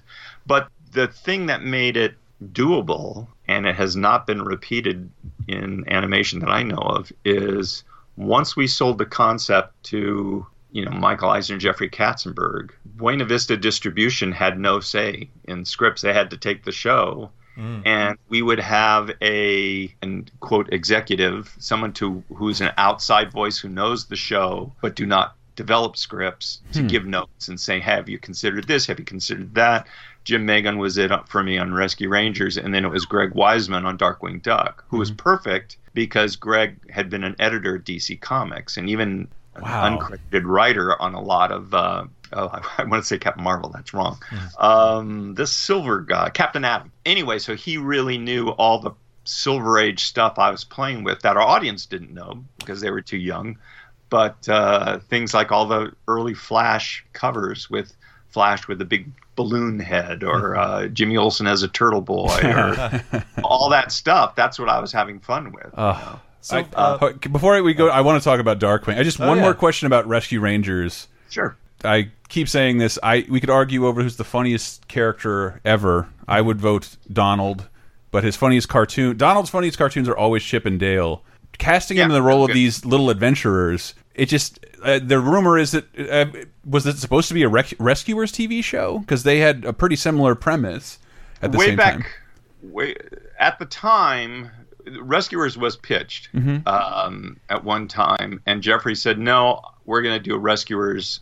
Sequel. Okay. And now, actually, you see Pixar doing this. Mm-hmm. Jeffrey's idea was feature animation would do sequels every once in a while, because that would help defray the cost of the brand new stuff that would take more development. Eventually, even those things took plenty of development, and it became obvious that features was more valuable at creating brand new projects and kept them all excited. So at the time, we couldn't do The Rescuers, even though it was obviously set up to be a series. It was a series of books. So actually, it didn't come from that. I had a gong show with the guys where we had to pitch, you pitch like 20 stories. You just log lines. And they love titles because they always expect you to do a great show. And then if there's a title they like that they think will cut through with the audience, be intriguing, then so much the better. And of course, Miami Vice was on the time, and I pitched Miami Mice. They loved it. I remember one of the guys said, well, they can't do drugs. It's like, oh, geez, That does explain Dale's shirt. He actually wrote us a pilot script for that with Carl Gears. And the villain of the piece was Fat Cat, exactly as he was in Rescue Rangers. Well, pop the cork and tip your hat. A toast to me, Fat Cat. Anyway, so we retitled it Metro Mice, because we didn't want it too close or felt we couldn't. Meanwhile, there was a comic that came out, an independent comic called Miami Mice, but I was aware it existed. I think it might have only had one issue. I don't know. I remember seeing it at the comic shop. What happened is that got us thinking of it, a team of adventurers and, basically doing the cases that fall between the cracks. And what we pitched, and the artwork is online somewhere if you search for it, I guess. The leader of the team was Kit Colby, who wore a leather jacket with a furry collar or a sheepskin collar or whatever. And then his team was Gadget, pretty much as she is now. Monterey Jack was a kangaroo rat. I think Zipper was with him, although he wasn't named at the time. There was an Asian grasshopper who loved baseball, knew kung fu. And there was a chameleon, Camille, who could turn invisible by taking on any color. She could do plaid, but it hurt. Was there another character? I think that was it. And then a nearsighted eagle who was their transportation. So he had big horn rimmed glasses on. They loved the idea of the show, but they didn't. They say, we don't feel for the main character. And I said, well, is it? And it's a stupid thing to say.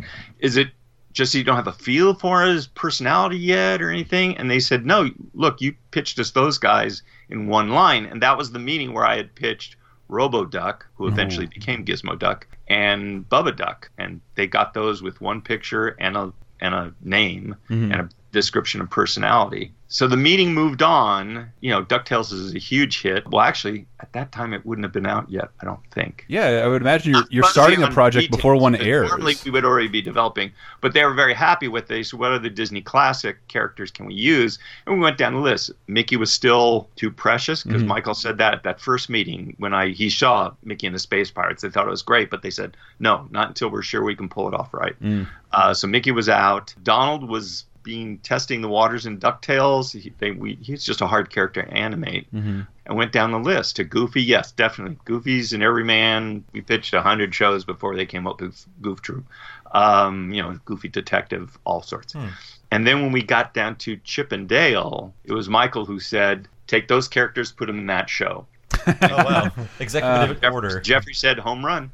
So that was it. So once I had those characters as a lead, as a given, we had to simplify the team. So we lost the eagle, lost the chameleon, lost thankfully the arguably racist cricket.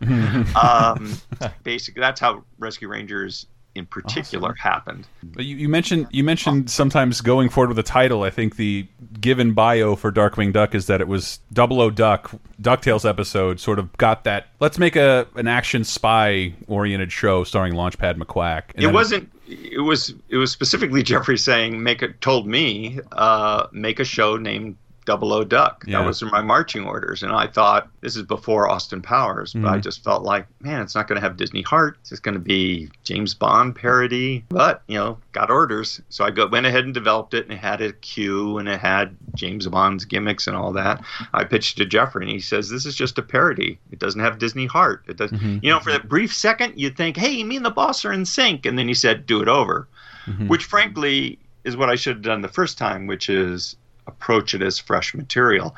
Having said that, I don't think I would have gotten as far afield as I did when I was actually doing Darkwing. Anyway, kind of started from scratch, kind of went by way of Doc Savage, who had a team of guys who helped him. Launchpad was not part of the show.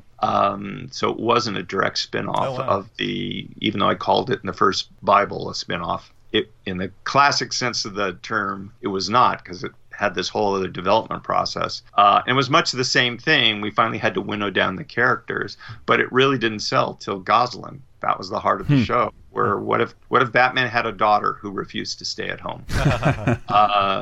And she was I love really Calvin and Hobbes, and she was Calvin, you know. Yeah. And, she's still my favorite character. Yeah, she's great. Yeah. Christine Cavanaugh, right? The voice. Right, exactly. Yeah. Yes, and she was fantastic. And, yeah. And, but just such a great, sincere sound, and that was her voice. It wasn't. She wasn't putting anything on. Gee, dear, what a hideout! Oh, yes, it's just a little shack I like to call home. Speaking of which, we have to find you a safe place to stay. Why can't I just stay here? We make a great team. I did want to talk about the voice cast of Darkwing Duck, because I think it had one of the best voice casts of this era of cartoons. I mean, Jim Cummings doing like 5 roles, Dan Castellaneta as Megavolt, Michael Bell, so many great voices. I gotta say, Jim Cummings in... Rescue Rangers, we generally did with 4 people. Oh, yeah. He's all over that. Corey Burton, who does a million voices. Tress MacNeille, who everyone should know from Simpsons now, does a million voices. Chip. Jim Cummings, who was fairly early in his career, also millions of voices. And then for a while, Jim did almost every villain because, he was just so good. And Peter Cullen was Monterey Jack, who was the voice of, Optimus Prime. Right, yeah. When we were casting... those guys were neck and neck, and Peter got it. He just had a little lower voice. It was that kind of almost flip a coin thing. Once we got into it, it was a hard decision. I didn't feel Peter was adding to the humor. He wasn't quite getting, and I knew Jim could. And so I forget how many episodes we did with Peter. We didn't go back and re-record them. Wow. IMDb Jim listed as 59 Cullen, and 59. So it was basically 3 guys and a guest star. That was like, almost every episode of Chip and Dale, that small. I mean, we'd bring in other people, but that's how talented those people were. So I certainly knew Jim. So I certainly wanted to audition him as Darkwing Duck. And he got it really by virtue of his talent. And then he and Ginny McSwain, who was the voice director, really developed that character. Because if Jim did anything different, anything a little unique sounding, she would remind him of it at the next session. So he did, I remember specifically, a kind of a squashed voice, and she fed that back to him all the time. And that they really developed the character together. I mean, aside from obviously the writing. It's funny you mentioned Chuck Jones, though, because now that you talk about it, I can definitely see a lot of Chuck Jones Daffy in Darkwing. Did anyone else at Disney pick up on that, or is this something you've never heard Warner before? Brothers picked up on it. Okay. You got some letters in the mail? Ripping off Scarlet Pumpernickel. Oh, yeah. Wow. I've never heard that. And I had to do a whole chart. These are other Duck characters, and... Scarlet Pumpernickel had something like 36 seconds of screen time, maybe 40. It was like that small. I went through all these other ducks and I had to do a whole chart. I wish I had the original because it was full color. I don't have my black Xerox anymore. I might have them. Actually. But it basically went away. And my feeling was, if it was called Darkwing Dog, nobody would have. Wow, I had no idea. Said, you're ripping off Scarlet Pumpernickel with this concept. And it's like, no, it's just a guy with a floppy hat and a cape. Yeah, and just for my curiosity, I was wondering where you took your main inspiration from, because Darkwing looks like the Shadow. And at the time, I was starting to read comics, but I had always been watching the Adam West 1966 Batman show. I instantly gravitated to the villains of Darkwing Duck because they had that colorful, pulpy vibe. I mean, come on, I grew up in Silver Age, so it was the 2 best rogues gallery in comics were the Flashes and Batmans. Again, we started with Doc Savage, but then... the Shadow is definitely where we gravitated to. I like those radio things. I couldn't tell you a lot of details. I had read some of the pulps, but I didn't go back and research and say, what can we take out of this? Basically, I did want him to have his version of, the weed of crime bears bitter fruit. And, what evil lurks in the hearts of men. Yeah. I am the terror that flaps in the night. I am the winged scourge that pecks at your nightmares. I am Darkwing Duck! I do not remember Darkwing's original slogan. It was, I am the terror that flaps in the night. There was a second line, and then I'm pretty sure, and then I'm Darkwing Duck. And it was actually the third script that was in work. The storyline was that, you know, it was a Tusker Nini story. And Launchpad had to masquerade as Darkwing. And he couldn't get the line right. Oh, okay. So the first time, I think one of the first things he said was, I am the road salt that rusts the underside of your car. And we thought it was hilarious. And I just told the guys, I don't care that it's the same in this one. Yeah. Change all the scripts we have in work. Make sure Darkwing does that every episode. Wow. It has to be something different. And that was me reacting to humor and not being held back by continuity that hadn't been invented yet. The other major time I did something like that, that was even bigger, was Negaduck. The first time he showed up, he was... Darkwing was split into a good side and a bad side, like we've seen in Star Trek and every other fantasy show. At the end of that, and Jim did such a good job playing him, I said, I want to use the character again. And guys were saying, how do you do that? Then it's always going to be the same story, and we have to deal with Posiduck. I said, no, I hate Posiduck. Just bring back Negaduck. And I just said, just do it, you know, without explaining. Because those were the comics I grew up with. Yes, there was certain continuity, but it was... just a few editor's notes, and it was basic like, yeah, I know Jimmy Olsen is Superman's pal, and Lois Lane is smitten with him and suspects kind of that Clark Kent is Superman, and Perry White's their boss, and that's Luthor lost his hair, that's why he hates Superman when he was a teenager. We didn't question that, although it's still true of the comics, it's like, all those guys Batman puts away, get out like regularly. So he's always fighting the same guys. So he's like the worst court system in the world, evidently in Gotham City. You just picked up what's this story about, and that's how I approached Darkwing. But I was rewatching them all in a row, and for the Disney Afternoon stuff, like DuckTales into Rescue Rangers into Tailspin, and like Darkwing is just this huge tonal shift in terms of like just being like at the time it was very controversial. I mean, you don't think anything of it now because there's been all sorts of shows. Yeah. And even before Darkwing, although we were already in work, Tiny Toons came out and was doing a lot of the same at-camera stuff. I mean, that was really a Warner Brothers legacy. Yeah, and talking about... New to Disney, of course, this is before Aladdin, so we didn't have Genie talking to camera. And they went through the whole thing over there saying, how can this guy talk to camera? How can he make pop culture references? It was different for Disney, and I had executives say, how can you play Jeopardy like before the commercial if we've seen him, get hit by a falling safe and walk out okay? And I said, because I'll play scary music before the commercial and everyone will look frightened. And that's what we did. And, story-wise, I always said Darkwing had something to learn almost every episode. Before he learns it, fate works against him. Yeah. After he learns it, then the anvils tend to fall on the bad guys. I mean, that was really rough, but it was more about, no, that's the formula of storytelling we're going to use. But I was all about what's best for this episode and not worrying about connecting it to 12 episodes earlier. It's so cool because I was talking to Bob about like how different it feels, and it's just like that whole period of like you have a Tim Burton Batman movie maybe to compare it to, and then The Simpsons and Tiny Toons, and it's just in the span of 1 year Darkwing is immediately more bombastic, self-aware, and I don't know. It's really funny. Well, again, I didn't finish my point that I started way back. With the Disney Afternoon, once we sold it to Michael and Jeffrey and got the okay, there was no one to give us notes except for an executive. That's when I got off track talking about Greg Weisman. Oh. That means I could come in and say, I had this weird dream about a penguin. What if we had a gang of penguins who were in Las Vegas, but they wanted to refrigerate the area and the desert. They made it snow and, whatever. And we would spend $400,000, $500,000 on that, whatever it was. We didn't have the kind of, I have to prove to you that this is entertaining before I've even done it. I mean, the episode Twin Beaks, there's no way we could have pitched back then. I mean, cartoons are a lot more open now, and to me, there's great stuff. It's a different type of thing. But so now there's plenty of shows that do a more outlandish kind of storyline. But there's no way we would have gotten the okay back then. They'd say, the kids don't know what it is.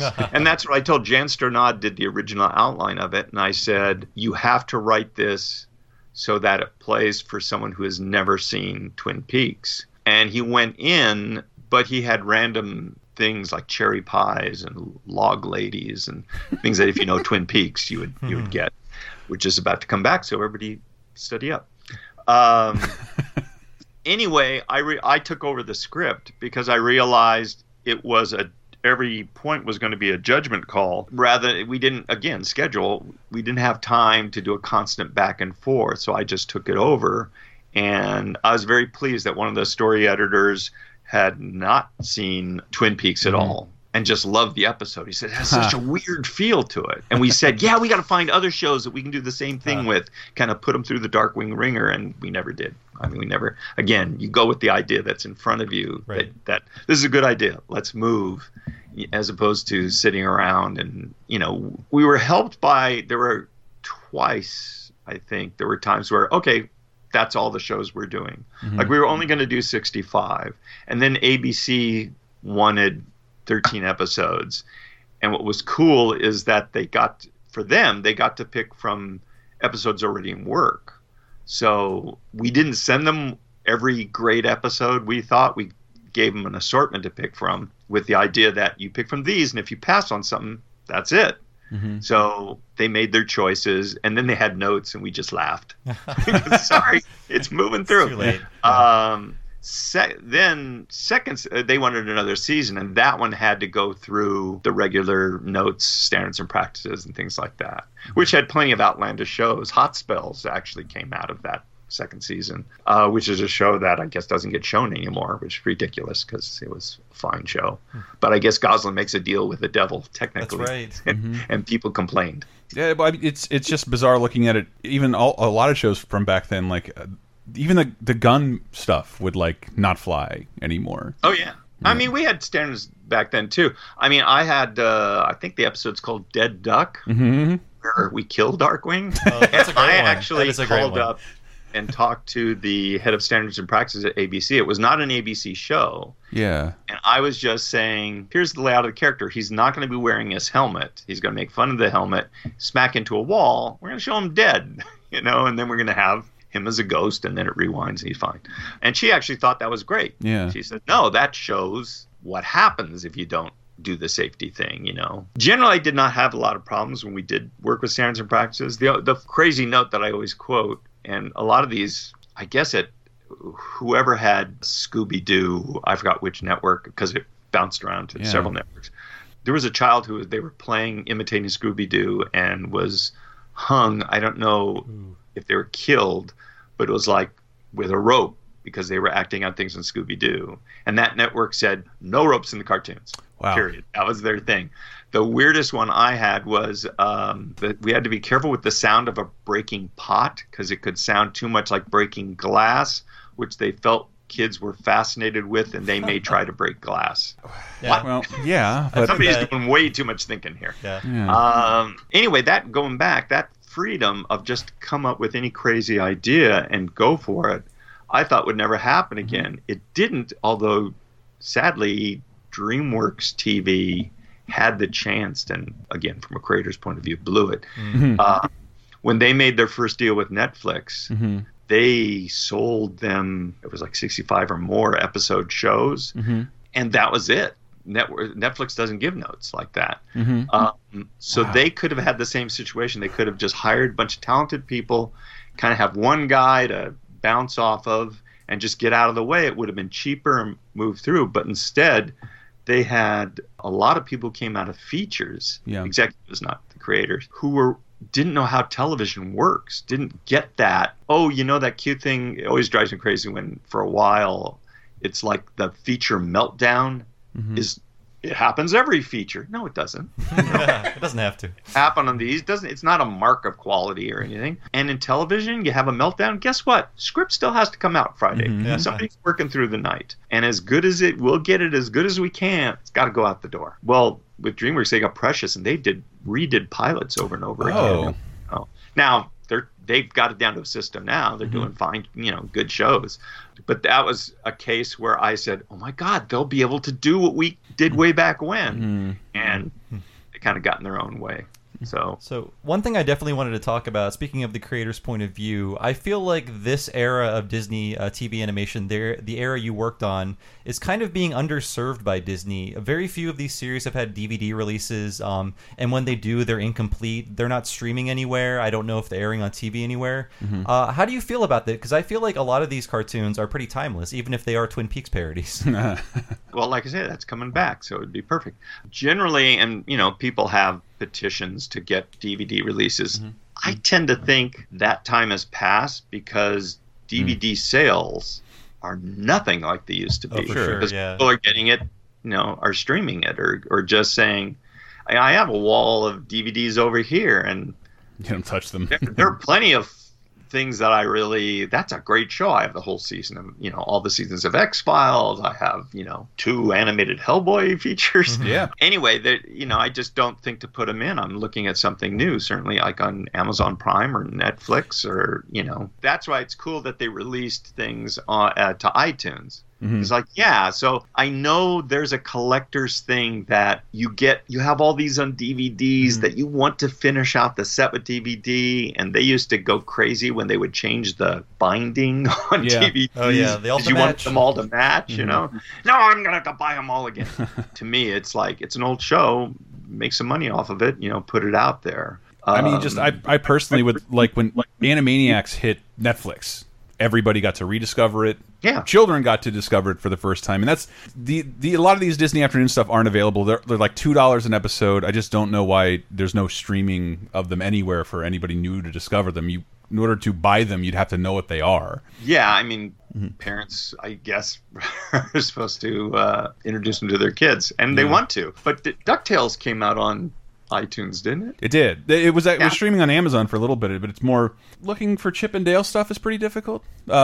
Even like the original cartoons. And, anyway, part of this is I get it when a company says, "Oh wait, we're turning something into a movie, or we're bringing out a new show." We don't want to quote confuse people, although they may say the exact opposite, which is, oh no, we want to put out the stuff to get, you know, to build up some steam. I don't know why decisions are made. I guess why Disney, it's not like Disney wants to walk away from money. Yeah.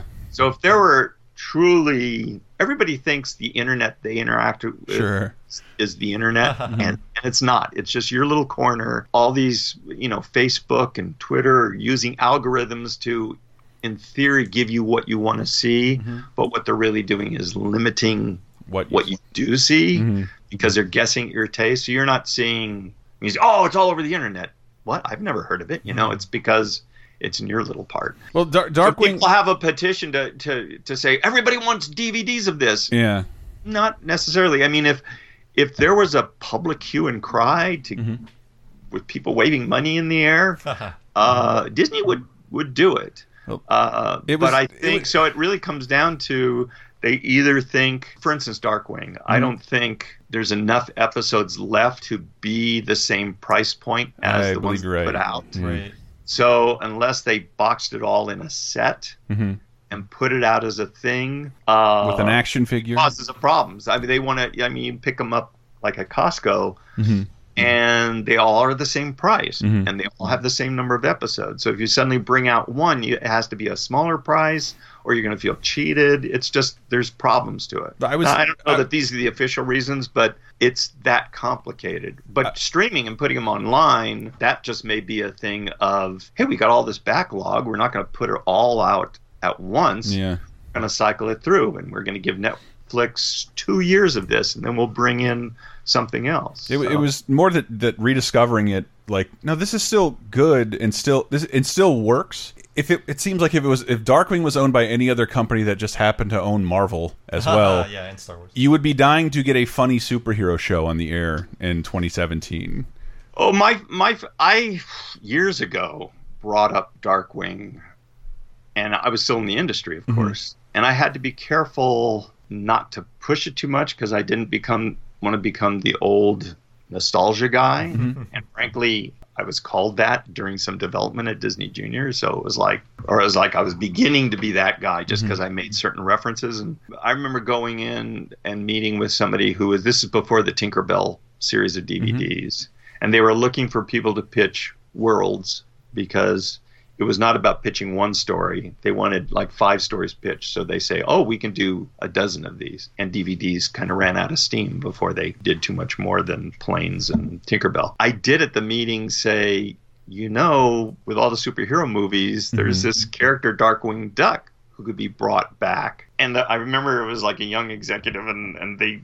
I was asking them to think. They've been told to think like in this narrow little thing. And I was talking about something over to the right. And it was like, well, John Lasseter doesn't want us to do, you know, spinoffs of old stuff anymore. And it was like, I kind of just dropped it because, of course, he didn't want to do Pocahontas 7. Yeah, right. Not the same. But with something like any of the Disney Afternoon stuff, they were designed to be series. Yeah. You could bring them back. And finally, after years and years, and so it never went anywhere. And I would bring it out once every time. And I remember being in San Diego Comic-Con years ago where a guy heard me talking to, our artist about Disney, and he knew who I was, and said, fans of the Disney Afternoon are aging up into middle management, and you'll see a change. And soon after that, the Disney Afternoon Vinylmation figures came out, and now you start seeing it more. And then finally, we're getting a new DuckTales. So it just took a long time for fans to get into positions where, they could really pitch and get and show the excitement about stuff. Yeah. Disney was not prepared for the excitement. When the new DuckTales team put out the cast singing the DuckTales song,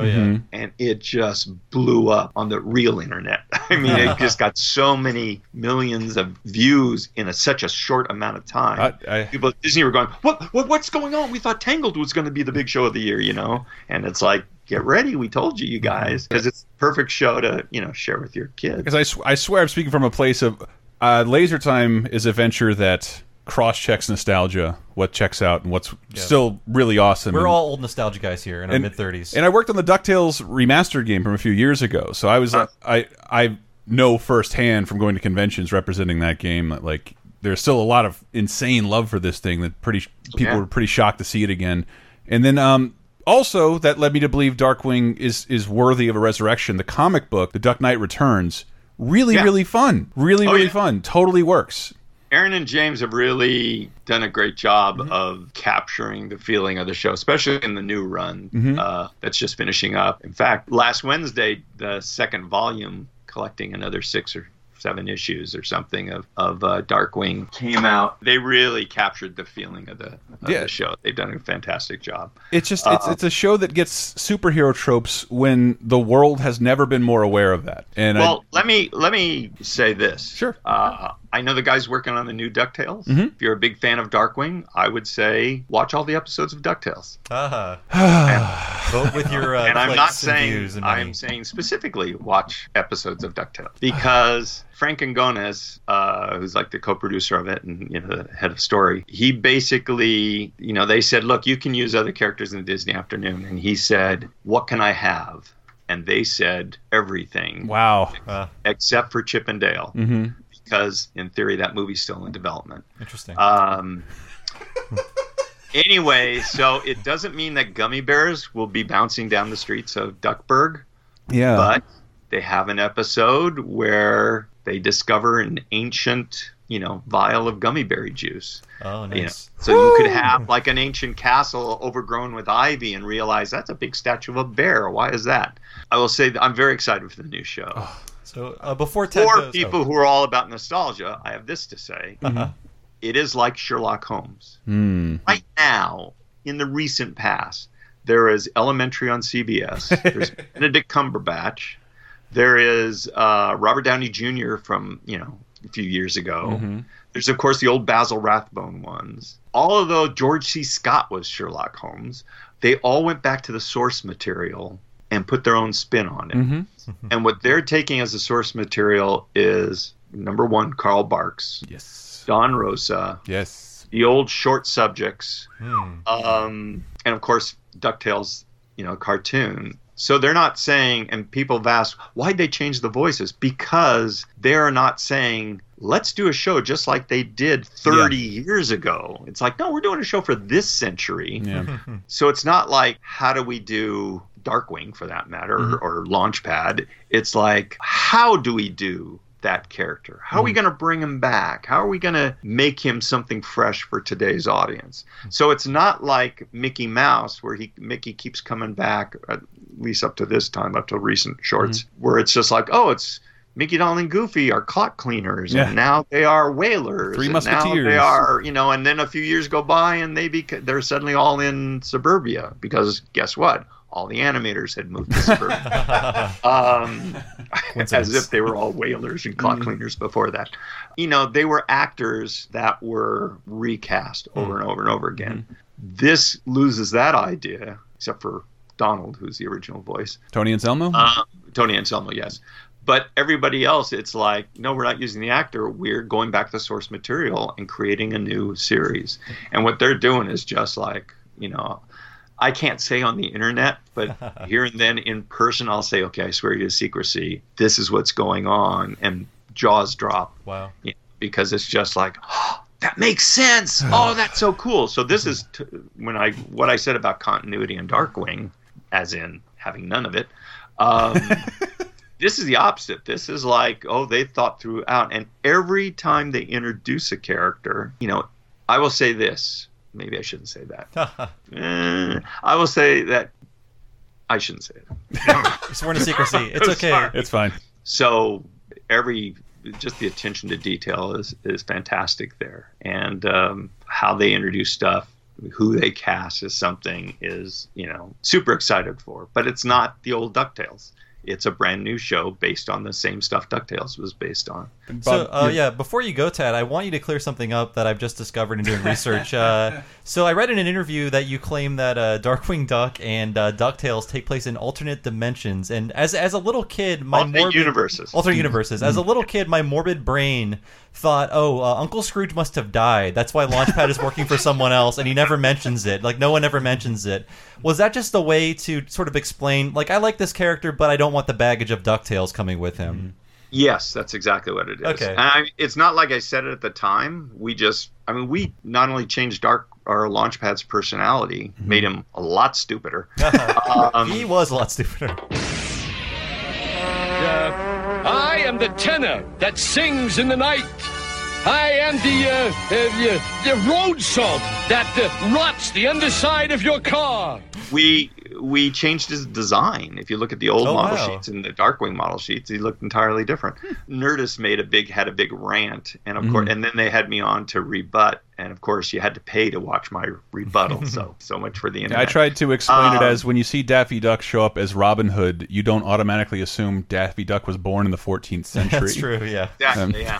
So anyway, what I took them to task on was to say, you guys aren't nerdy enough. Yeah. You haven't seen enough cartoons. Who hasn't seen the Star Trek episode where they go into the evil dimension? And yes, there's an evil Spock and an evil Scotty and an evil, you know, all of those, I mean, you know, while the good Captain Kirk is trying to fake his way through. That's what I was saying. It's like, yeah, it's an alternate dimension, because people said, he's lame, he's so stupid, because I know the episode. Yeah, the one I wrote, that episode? Yeah, I know that one. All I was saying is that basically it comes down to this. If you drop a safe on somebody in Darkwing's universe, they're probably okay. Yeah. If you drop a safe on somebody in the old DuckTales, no, that you would, because they'd probably be dead. Yeah, you can't hit Scrooge in the face with a frying pan. It's a whole different sensibility. There was, you know, Darkwing had way more cartoon physics than DuckTales did. Yeah. So I mean, it got blown out of proportion because people couldn't get through their heads. That's the internet. Whole alternate universe things. You know, they said, no, I saw them standing next to each other. Well, I've accepted it. And kids usually don't matter. You just say, oh yeah, here he is, and then every once in a while you try to work things out, like, Scrooge is dead, wow. They're being disrespectful, you know. Well, Tad, this has been amazing. Darkwing Duck, again, the look of the universe, I just love it. I love it so much. I think I said every once a month I go on eBay and almost click on that $400 Thunderquack, my favorite plane in the entire universe. It doesn't quite happen. Can't justify it yet. Is that like full sized? It's the toy. Does it fly? We were talking about how like the Disney Afternoon was so prevalent, and it was up against cartoons that were kind of vessels to sell toys, where there weren't a lot of toys available for the Disney Afternoon shows. I never saw a Sea Duck at Toys R Us. Someone sent there was one. I just never saw it. I never saw it. But Darkwing Duck toys I did see. You know, a lot of that stuff was. I mean, I have the catalog of the second line of Darkwing toys. They were great. Prototypes were made, but they didn't happen. And it really comes to people say, why didn't they do that? Why didn't they do that? They evidently didn't sell enough to require. I mean, once I said, I was with some toy guys, and I said, oh, they sell at least like, you know, they should sell like superheroes and the Warner Brothers characters. And they said, don't say that. Because they say the Warner Brothers characters sell nothing. Oh, you know? And this is back before now any cartoon character, when you talk about, and Disney actually did a lot of this, you know, you're talking about fashion and clothes and retro stuff. You know, back then it was just about toys and things like that. And, you know, Transformers sold a lot and G.I. Joe sold a lot. But when it came to anthropomorphic cartoon shows, it was a little bit, it wasn't kiddie enough, I think. And it was too kiddie for an older crowd. So, or basically every parent has a limited budget and, you know, it's what the kids were excited about. That makes a lot of sense. Most of the reasons when people get upset about why didn't you do blank, it's because it didn't make enough money, or not enough people watched things. And just because you were insane about it and had Darkwing painted on your wall, I'm sorry, not everybody felt that way. I just personally want people to check out Darkly Dawns the Duck. Really, really fun pilot. Let me say something real quick. Please, sure. People call that about the real pilot, and I don't think it's on any of the DVDs. It's not. Is that sinking feeling? Yeah, that was in other words, it was a real pilot, and that was the first script written. Got great animation by our Australian studio, and I think it's a hilarious show by a very talented writer. Was that a Moriarty episode? The Darkling Dawns the Duck came much later. Yes, basically we put it off until we had to do it to fit into the schedule to come out first. If I'm not mistaken, that was not in the way it was produced. That was the pilot. People who saw it on network saw it. There was something else aired on the Disney Channel, but I might have never seen it because I didn't have it. It was for syndication. It would be shown as a feature on a Friday night. They would talk about it being played vertically, meaning from 7 to 10, and then it would be cut into individual episodes that, you know, would play later in the, you know, in the cycle. So you had 13 weeks of episodes.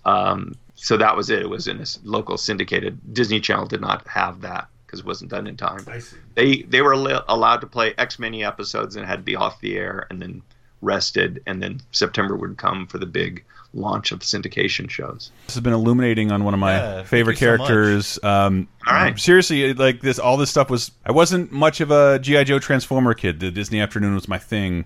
That was me too. I really, really enjoyed it. It left a lasting impact on me, and I can't wait to see the new stuff. Some of my favorite stuff too. My favorite shows in my career were Darkwing and Hellboy animated.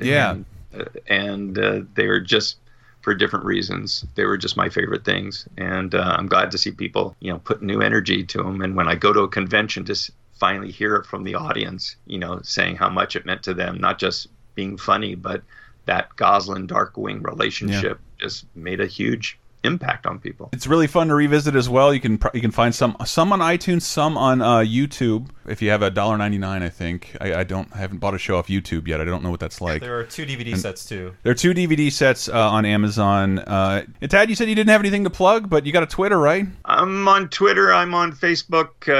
On Instagram. I have a blog that I hardly ever update, so I wouldn't look for me there. But it's always under my name, so search for Tad Stones and feel free to follow me.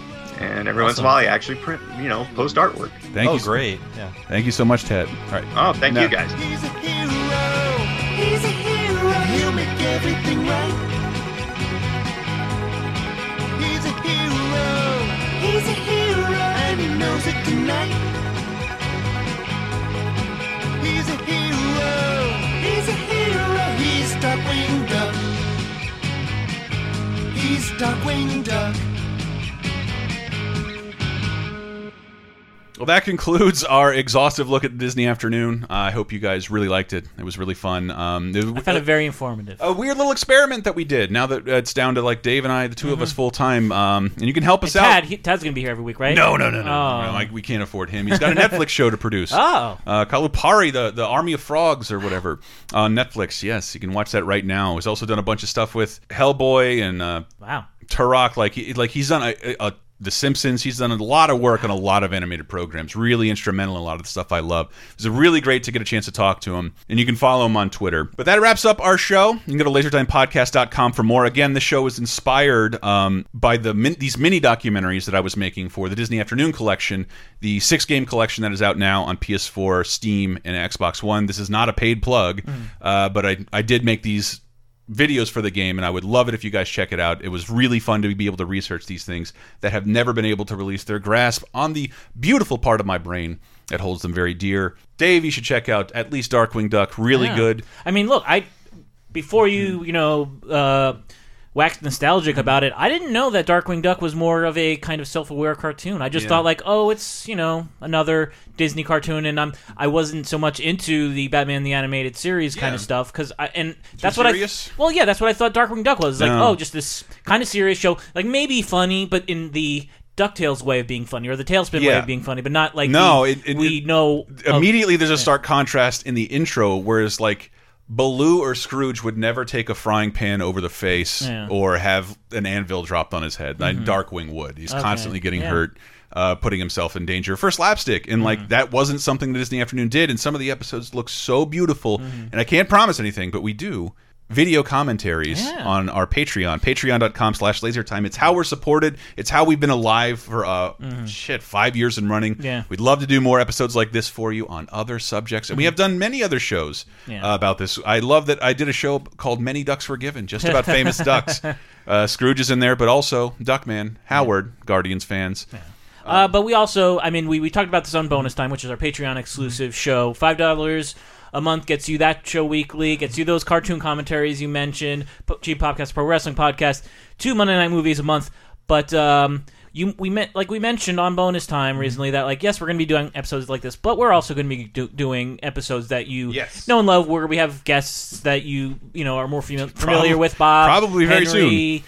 Mike Grimm, all, the whole gang, making fun of music, making fun of pop culture stuff. Yeah. But yeah, like, it's great that we have stuff like this. It seemed like a perfect time to do a deep dive into Disney Afternoon. People have asked for it before. I do want to give a quick shout out to Hollander Cooper, who was very instrumental in Duck fan. Yeah, he was supposed to be here, but he had to be out of the country, and he's got a child now. But I really would love to have him on. No, I talked to him like one night, all night about this subject. Yeah, but he was also on a previous episode about conspiracy theories. We got a Laser Time all about backdoor pilots. We're going to hear about Fluffy Dogs and maybe even Soccer Mania. Yep. And I believe we also talked about Fluffy Dogs on 30-20-10, our show that goes back 10, 20, and 30 years. So in this case, 87, 97, 2007.